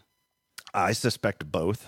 Uh, I think he also, I suspect, just back, you know, I've always been curious at the meta level of, you know, his stuff. I think he used to have somebody in the store, somebody in the retail chain, because he'd get a lot of stuff at about the time that it might start percolating through retail. Um, but like, for example, he must have somebody inside Apple though, at, at some level. Like his his best recent scoop was the AirPods. Like he had he described AirPods like eight months before they were announced, and nobody else had it. I think he even had the name AirPods, although that might have come from like a trademark filing, and I guess. Um, but he had the whole, you know, the description was spot on, and and the the whole idea that you would have like the the little case and that that's where you you know that they'd last for like a couple hours on their own but then you just pop them in the case and they charge back up uh you know he had all of that before anybody did So that had to have come somewhere within Apple. I mean, I guess in theory Yeah. it could have come from the supply chain, but timing wise, it seems like that was too early for the supply chain. I think it came from somewhere within. I think it came from somebody who was working on the AirPods.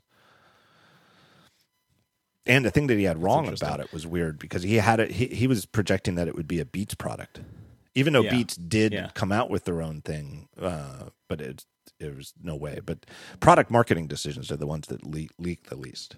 Like You'd think that the same people who worked on the AirPods might work on the HomePod, but maybe not. Yeah, maybe, maybe not. I don't know. It's hard to say. Anyway, it'd be interesting. Yeah. And the other Yeah. thing too is I wouldn't be totally surprised. I mean, it would seem unlikely, but uh, what I've heard is well, why why was HomePod only announced and not uh, why isn't it shipping until December? And my understanding is that it's software, that the iOS software. I don't know if it's the device that actually the software that runs on the device, or the software that runs on like your iPhone and iPad that you can shoot music over to it. But it's the software is not ready, is what I've heard. Um, and at the hardware is is you know ready readier to go. I don't know. Um, so I don't expect that they would replace that top touch panel with you know from a fake screen to a real screen between now and December. But you never know. Yeah. Uh, and I do suspect that strategically, uh, like think about it, why would Apple announce this product so early? Well, because they don't have anything that it's competing against, right? They're not. Uh, what's that company that that famously uh, put themselves in bankruptcy by uh, pre-announcing their uh, their upcoming computer? Oh yeah, who was that? Osborne Computer Company.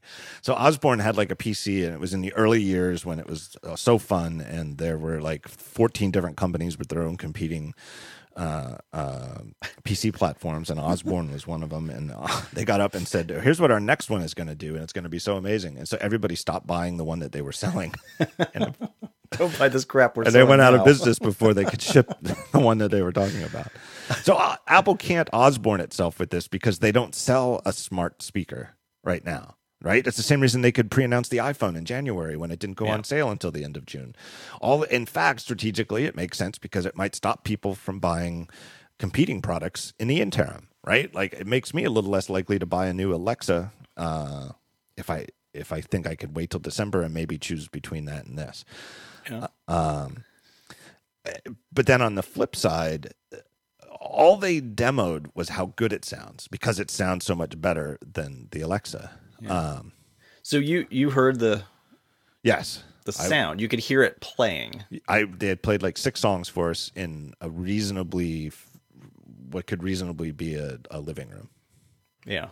Uh, and it sounded fabulous, Yeah. truly fabulous. But but no one touched anything. No, not allowed to touch. Yeah.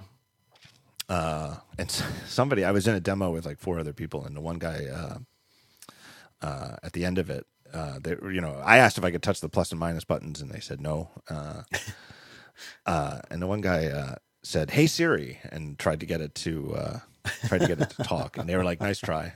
Uh, no, but the other thing, but they showed so little of the software, uh, in both in terms of what you can do by touching the thing itself and uh, and how you're going to control it and how you're going to set it up. That, it, but that makes sense that they wouldn't show that just because they wouldn't want. That's the sort of thing that that if they have any clever ideas, they don't want to give their would be competitors a heads up in copying Yeah. them. Right. Right.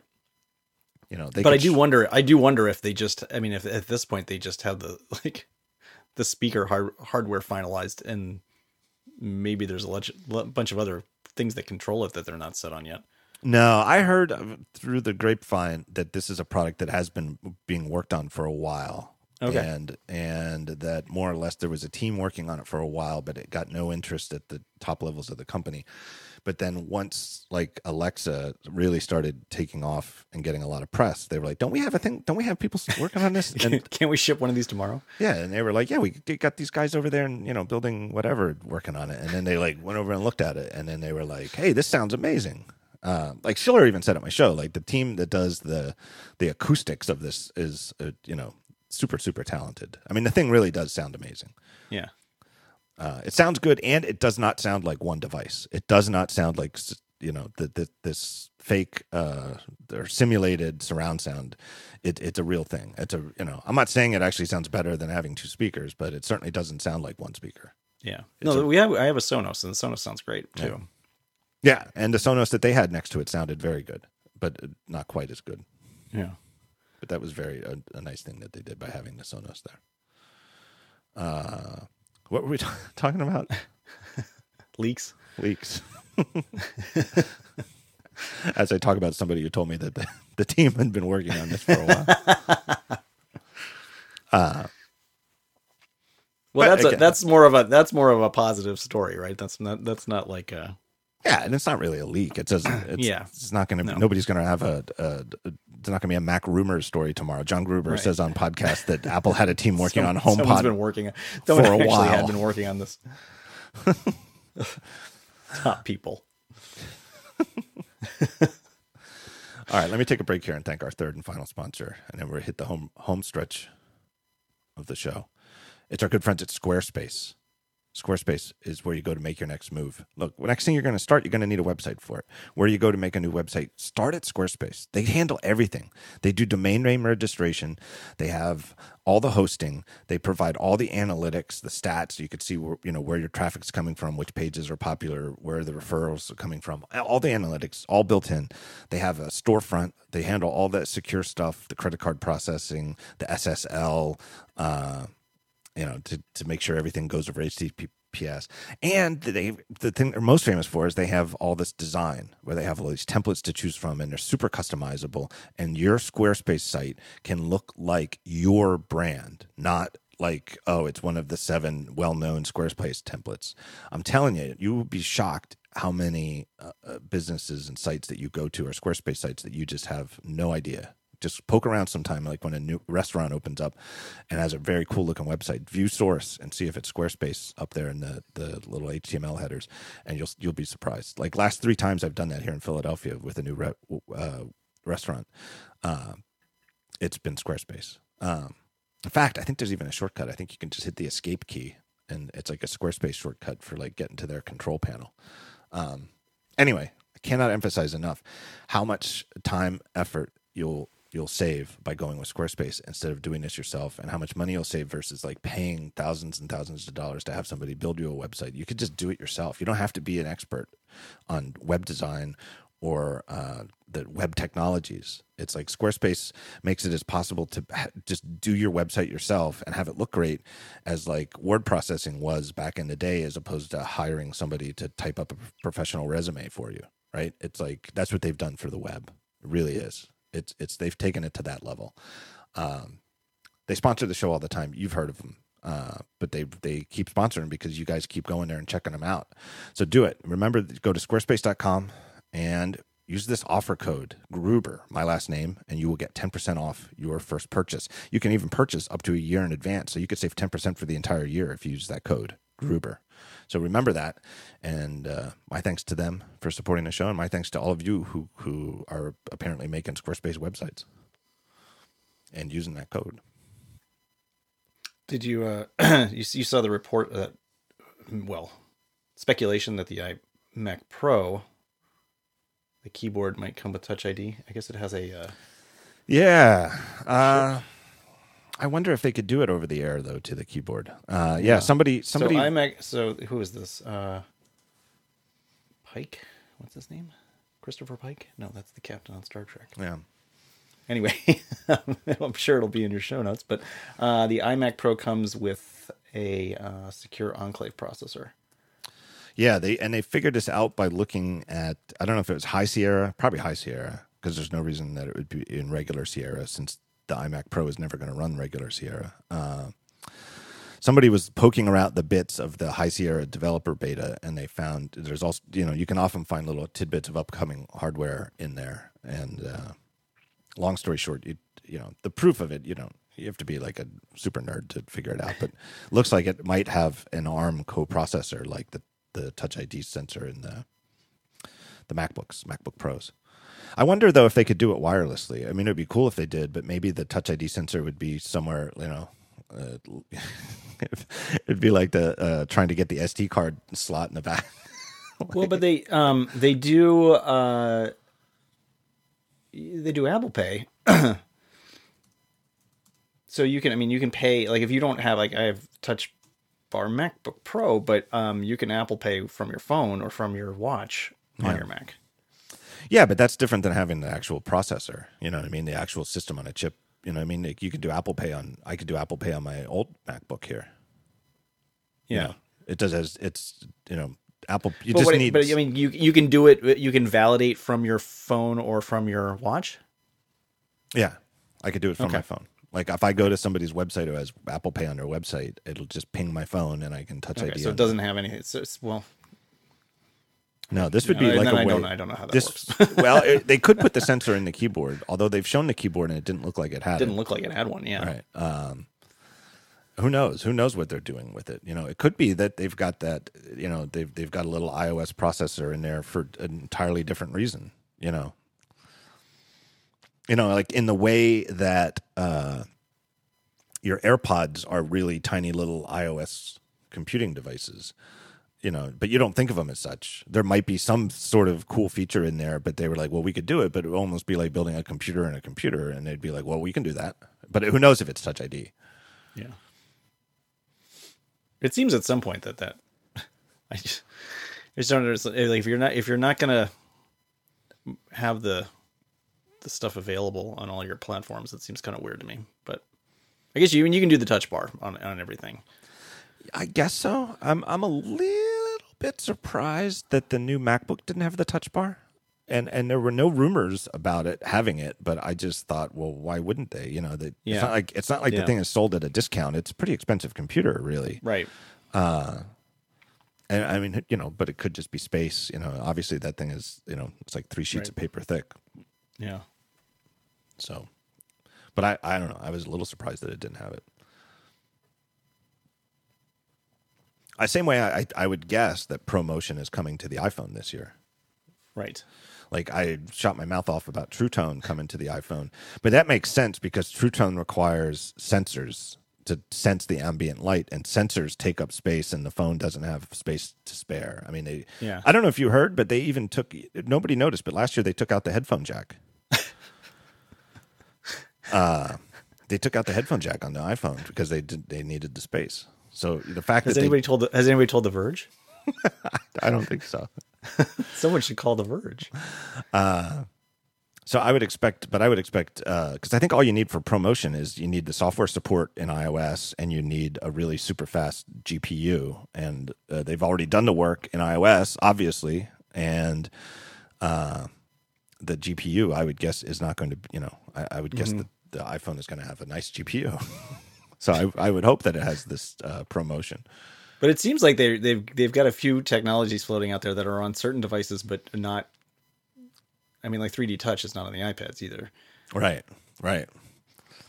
I, I wonder about 3D touch. I, I, wonder. I don't know. I feel like it. uh, That's a that's a feature that I I just don't, I still don't know if I like it. I I mean, I only had it for a little while. Well, six seven months, something like that. Um, until the SE came out, um, and I liked it.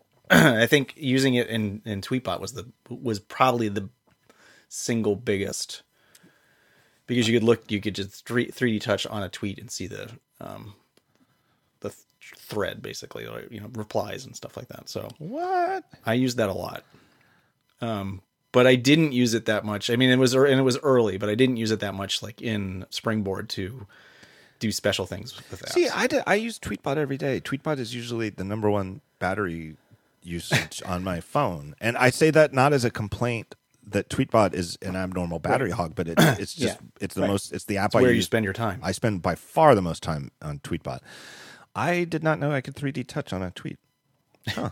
but I don't like it. I don't think I like it as much as swiping from right to left. I get the same hmm. view if I swipe right to left, and it feels faster to me.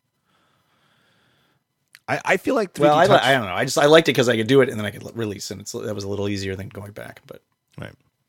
Uh, does your iPhone SE have a real button or a home button or a virtual home button? yeah, real button. So you have a yeah, I mean it's button. basic other than the uh, you know the chips and stuff like on, on the inside. It's That's- identical to the 5S. that's where I'm. Uh, that's where I'm. I am sold on the haptics. I love that button. I have to say. I liked that button too. I mean, I was perfectly fine. I- I've only, oh, I guess the 6S did not have that button, right? No, it, it started. 6S, but but I have used. I mean, I've used um, my wife's and my son's seven, and I I'm perfectly fine with that button. Yeah. Uh, totally. So I think I feel I just feel like 3D Touch has to get better, and I kind of feel like it needs to be everywhere. Like that's I think that even to get back to your point. Well, that's kind of how I feel about the touch bar too. yeah, yeah. It's uh, and I feel like the touch bar. Honestly, I feel like the touch bar needs 3D touch. I want those buttons to click a little bit when I tap them. I don't like that they're inert. Yeah, that would be better. Uh, and it's just because it doesn't they did this thing with a diffuser so that it looks sort of like fake keys it doesn't look like a bright shiny display it's not glossy it has sort of a matte finish and it's diffused a little bit so that the fake keys look like real keys. It's a very nice effect. It just makes it less distracting than it would be if it was like a you know bright shiny iphone display going across the top of your keyboard. But it also means to me like it feels like they should they should click a little bit. Like I don't like Yeah. it when I'm using like a microwave oven or something where the they have these permanent hard you know the buttons are painted on the device but they don't if they don't give any physical feedback at all if they just beep or whatever I I find that unpleasant. Yeah. I feel like they should, you know, just give me a little feedback. A little click. Uh what else do we have going on? We've got uh, how about all this Uber crap that's going on? This is me. this is me reading from my notes for the show. All this Uber crap that's going on. I there's part of me I've linked to a lot of this stuff recently on Daring Fireball, and I've been following along. And there's part of me is like, why the fuck do we even care about this? I mean, it's, it does. It is sort of. Uh, I don't know if we're right to be fascinated by this, or if are we wasting Oh, I time? think- no, I think. I mean, I I believe that you you vote with your dollars, and so you should. I mean, that's one one of the reasons why, in general, I like buying Apple stuff because I think, in you know, certainly in terms of privacy, I think they care a little bit more about people's privacy than everybody else. Um, and if I have options, at the very least, I want to use somebody who is uh, a better citizen. If they're, you know, and I and I don't want to I don't want to funnel. I mean, I think you you can see uh, you feed this sort of toxic machine when you funnel money to these people who are themselves toxic. So I don't want to give Travis Kalanick any, more money. you, you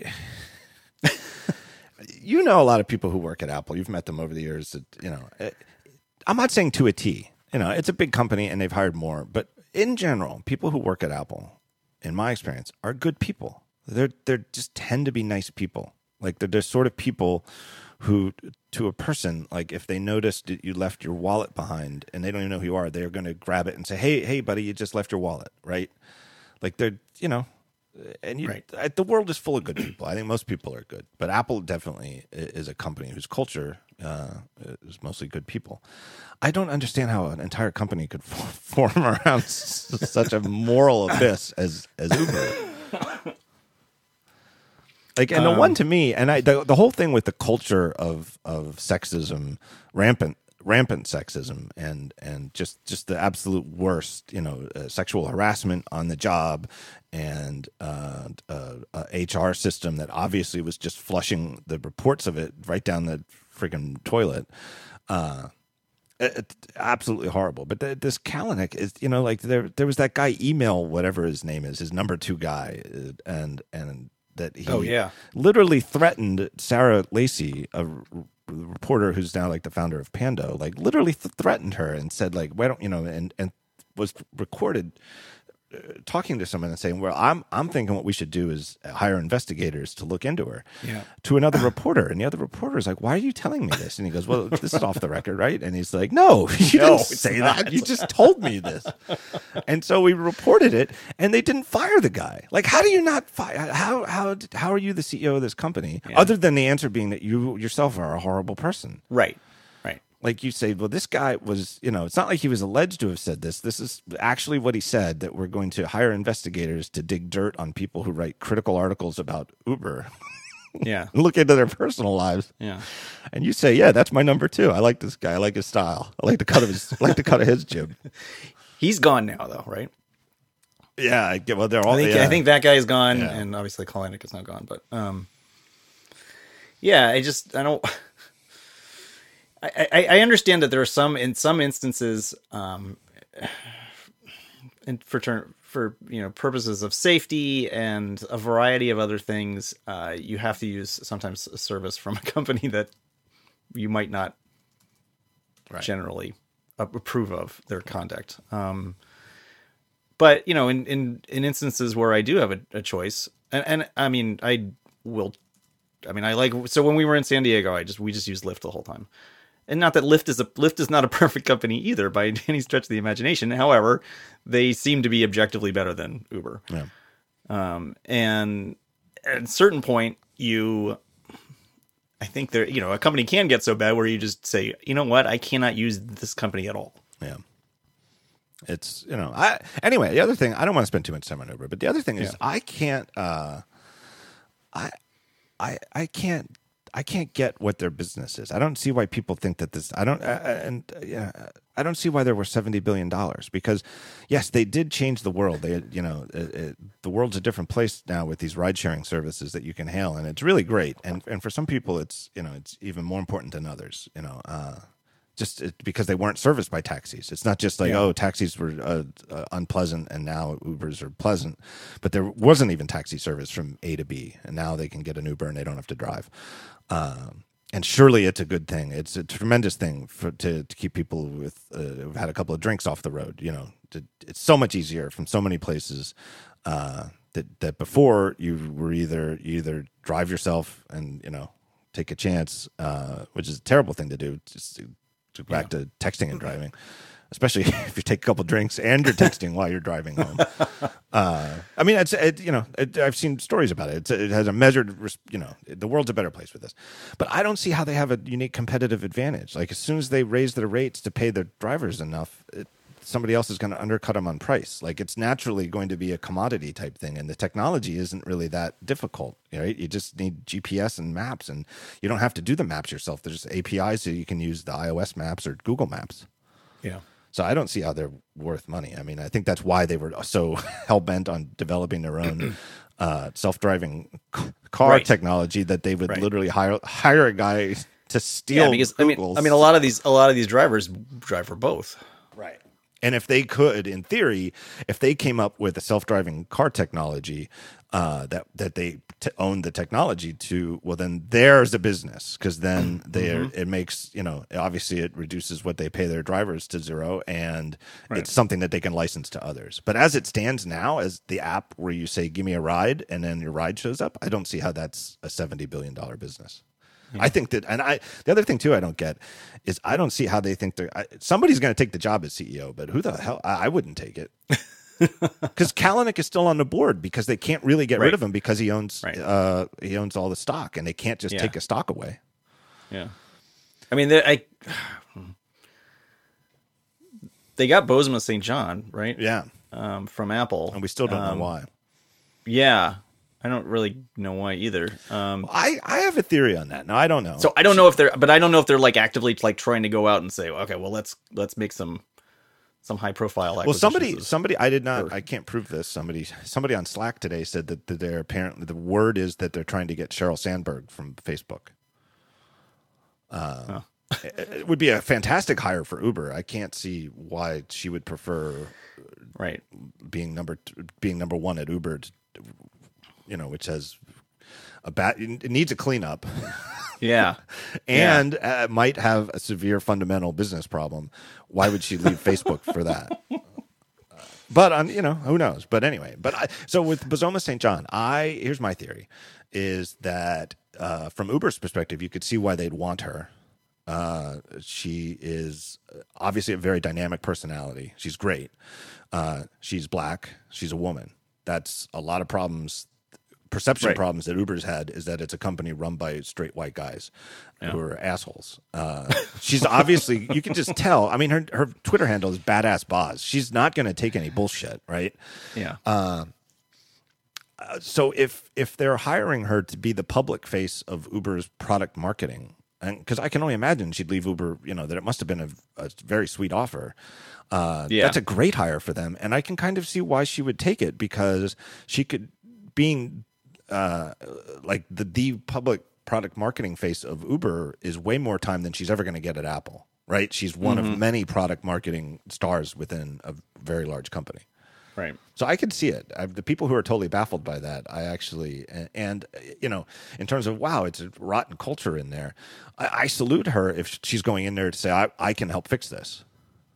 Or, you Yeah. know, like I don't think she's going in there. I, I would be shocked. I've never met her, but I would be absolutely shocked from what I know of her that she was going in there and saying, well, Yeah. you know, if I guess I mean like as someone who's never like I, I've never been in a position um I've never been in a position of power in an organization.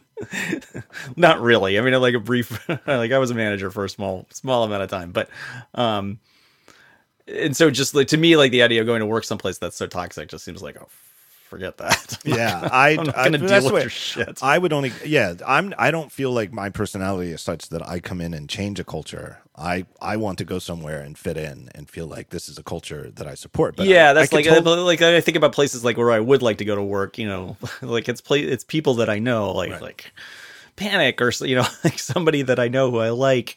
It'd be great to go work there. right. But yeah, going to work for a bunch of dicks doesn't seem like a good time. no, it does not.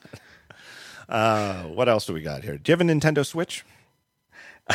that's that's a, that's a sore spot. No, I do not have a Nintendo just- Switch. so I've screwed it up. I've screwed it up like twice now, and I don't have one. Nintendo came out today in an interview with Ars and said they are not purposefully under, un, you know, under underproducing them. Underproducing. Yeah. Well, I, I mean, I had heard that. Like, I mean, the rumor was that uh, Apple is scooping up all the chips, and they can't, they can't get any. Don't you think I saw that story? Don't you think that that's just a, a typical way to put Apple in the headline? Because all the- Yeah, if you yeah. read the actual article, they weren't literally saying Apple in particular. They were saying that they're one of you know that there are components that all of these devices use. You know, like RAM Yeah. chips and stuff like that, and bigger companies like Apple and Samsung get to the head of the line.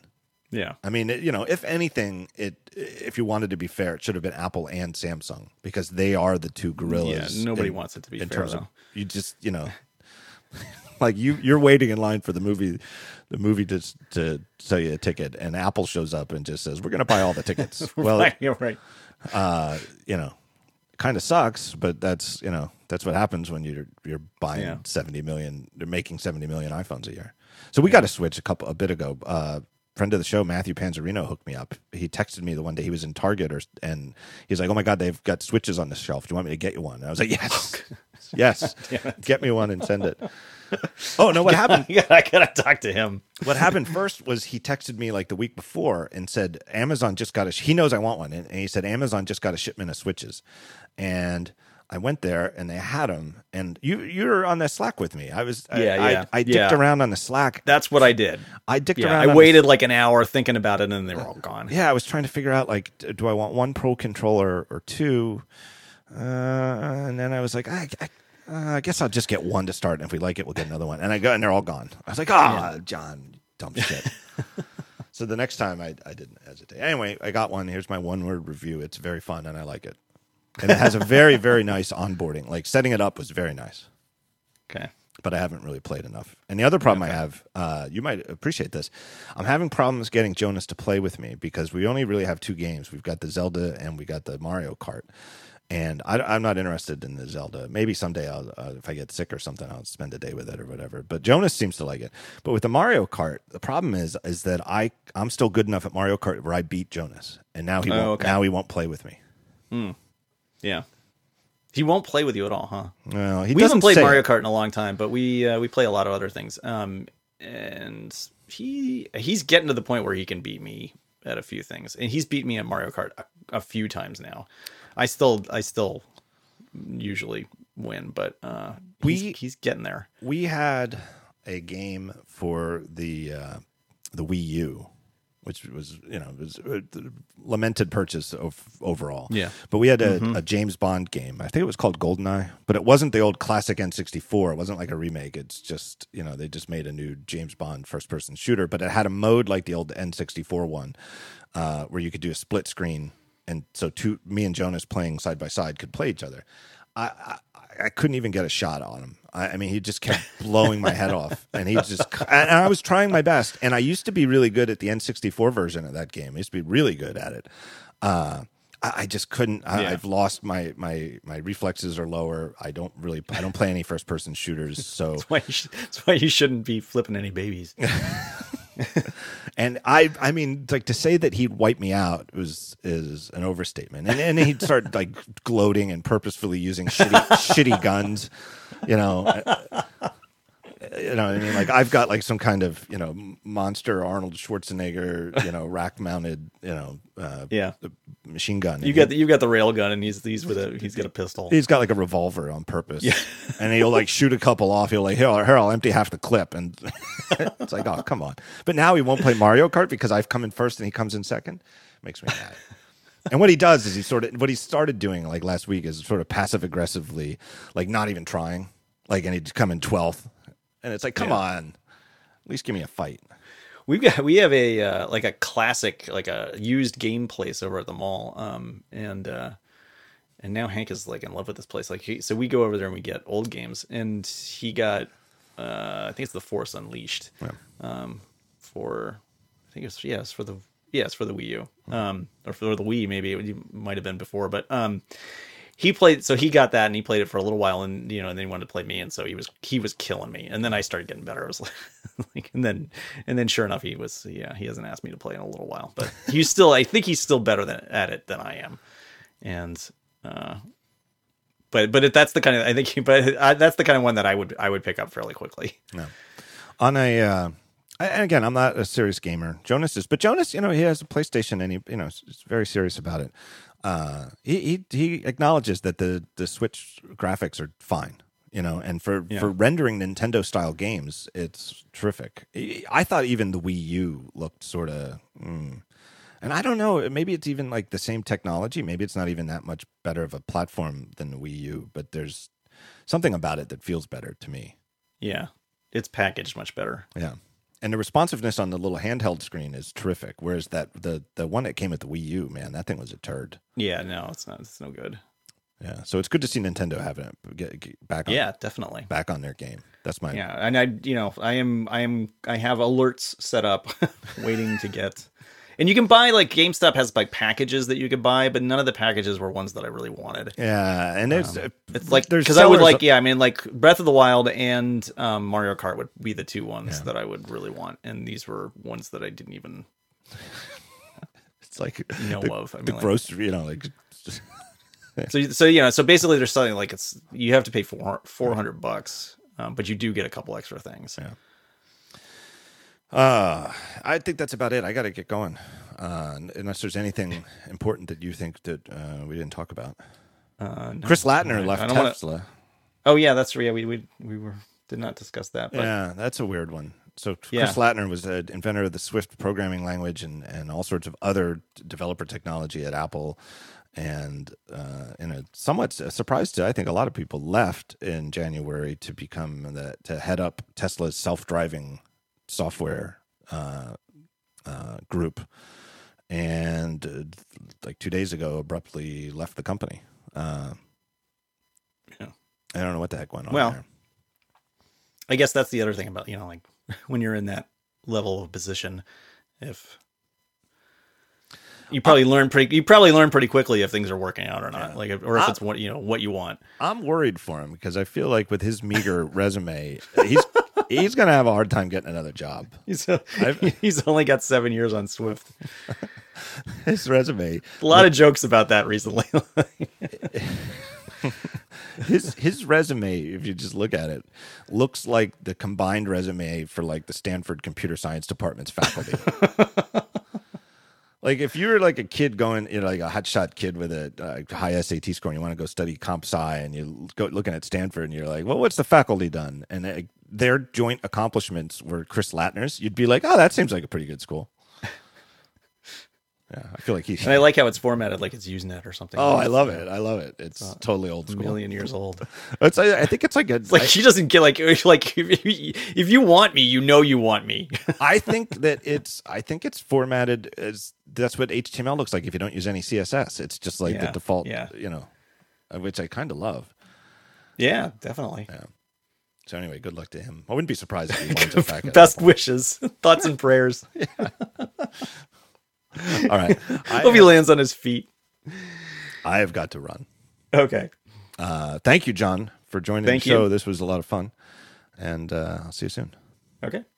Have a good trip. All right, thanks.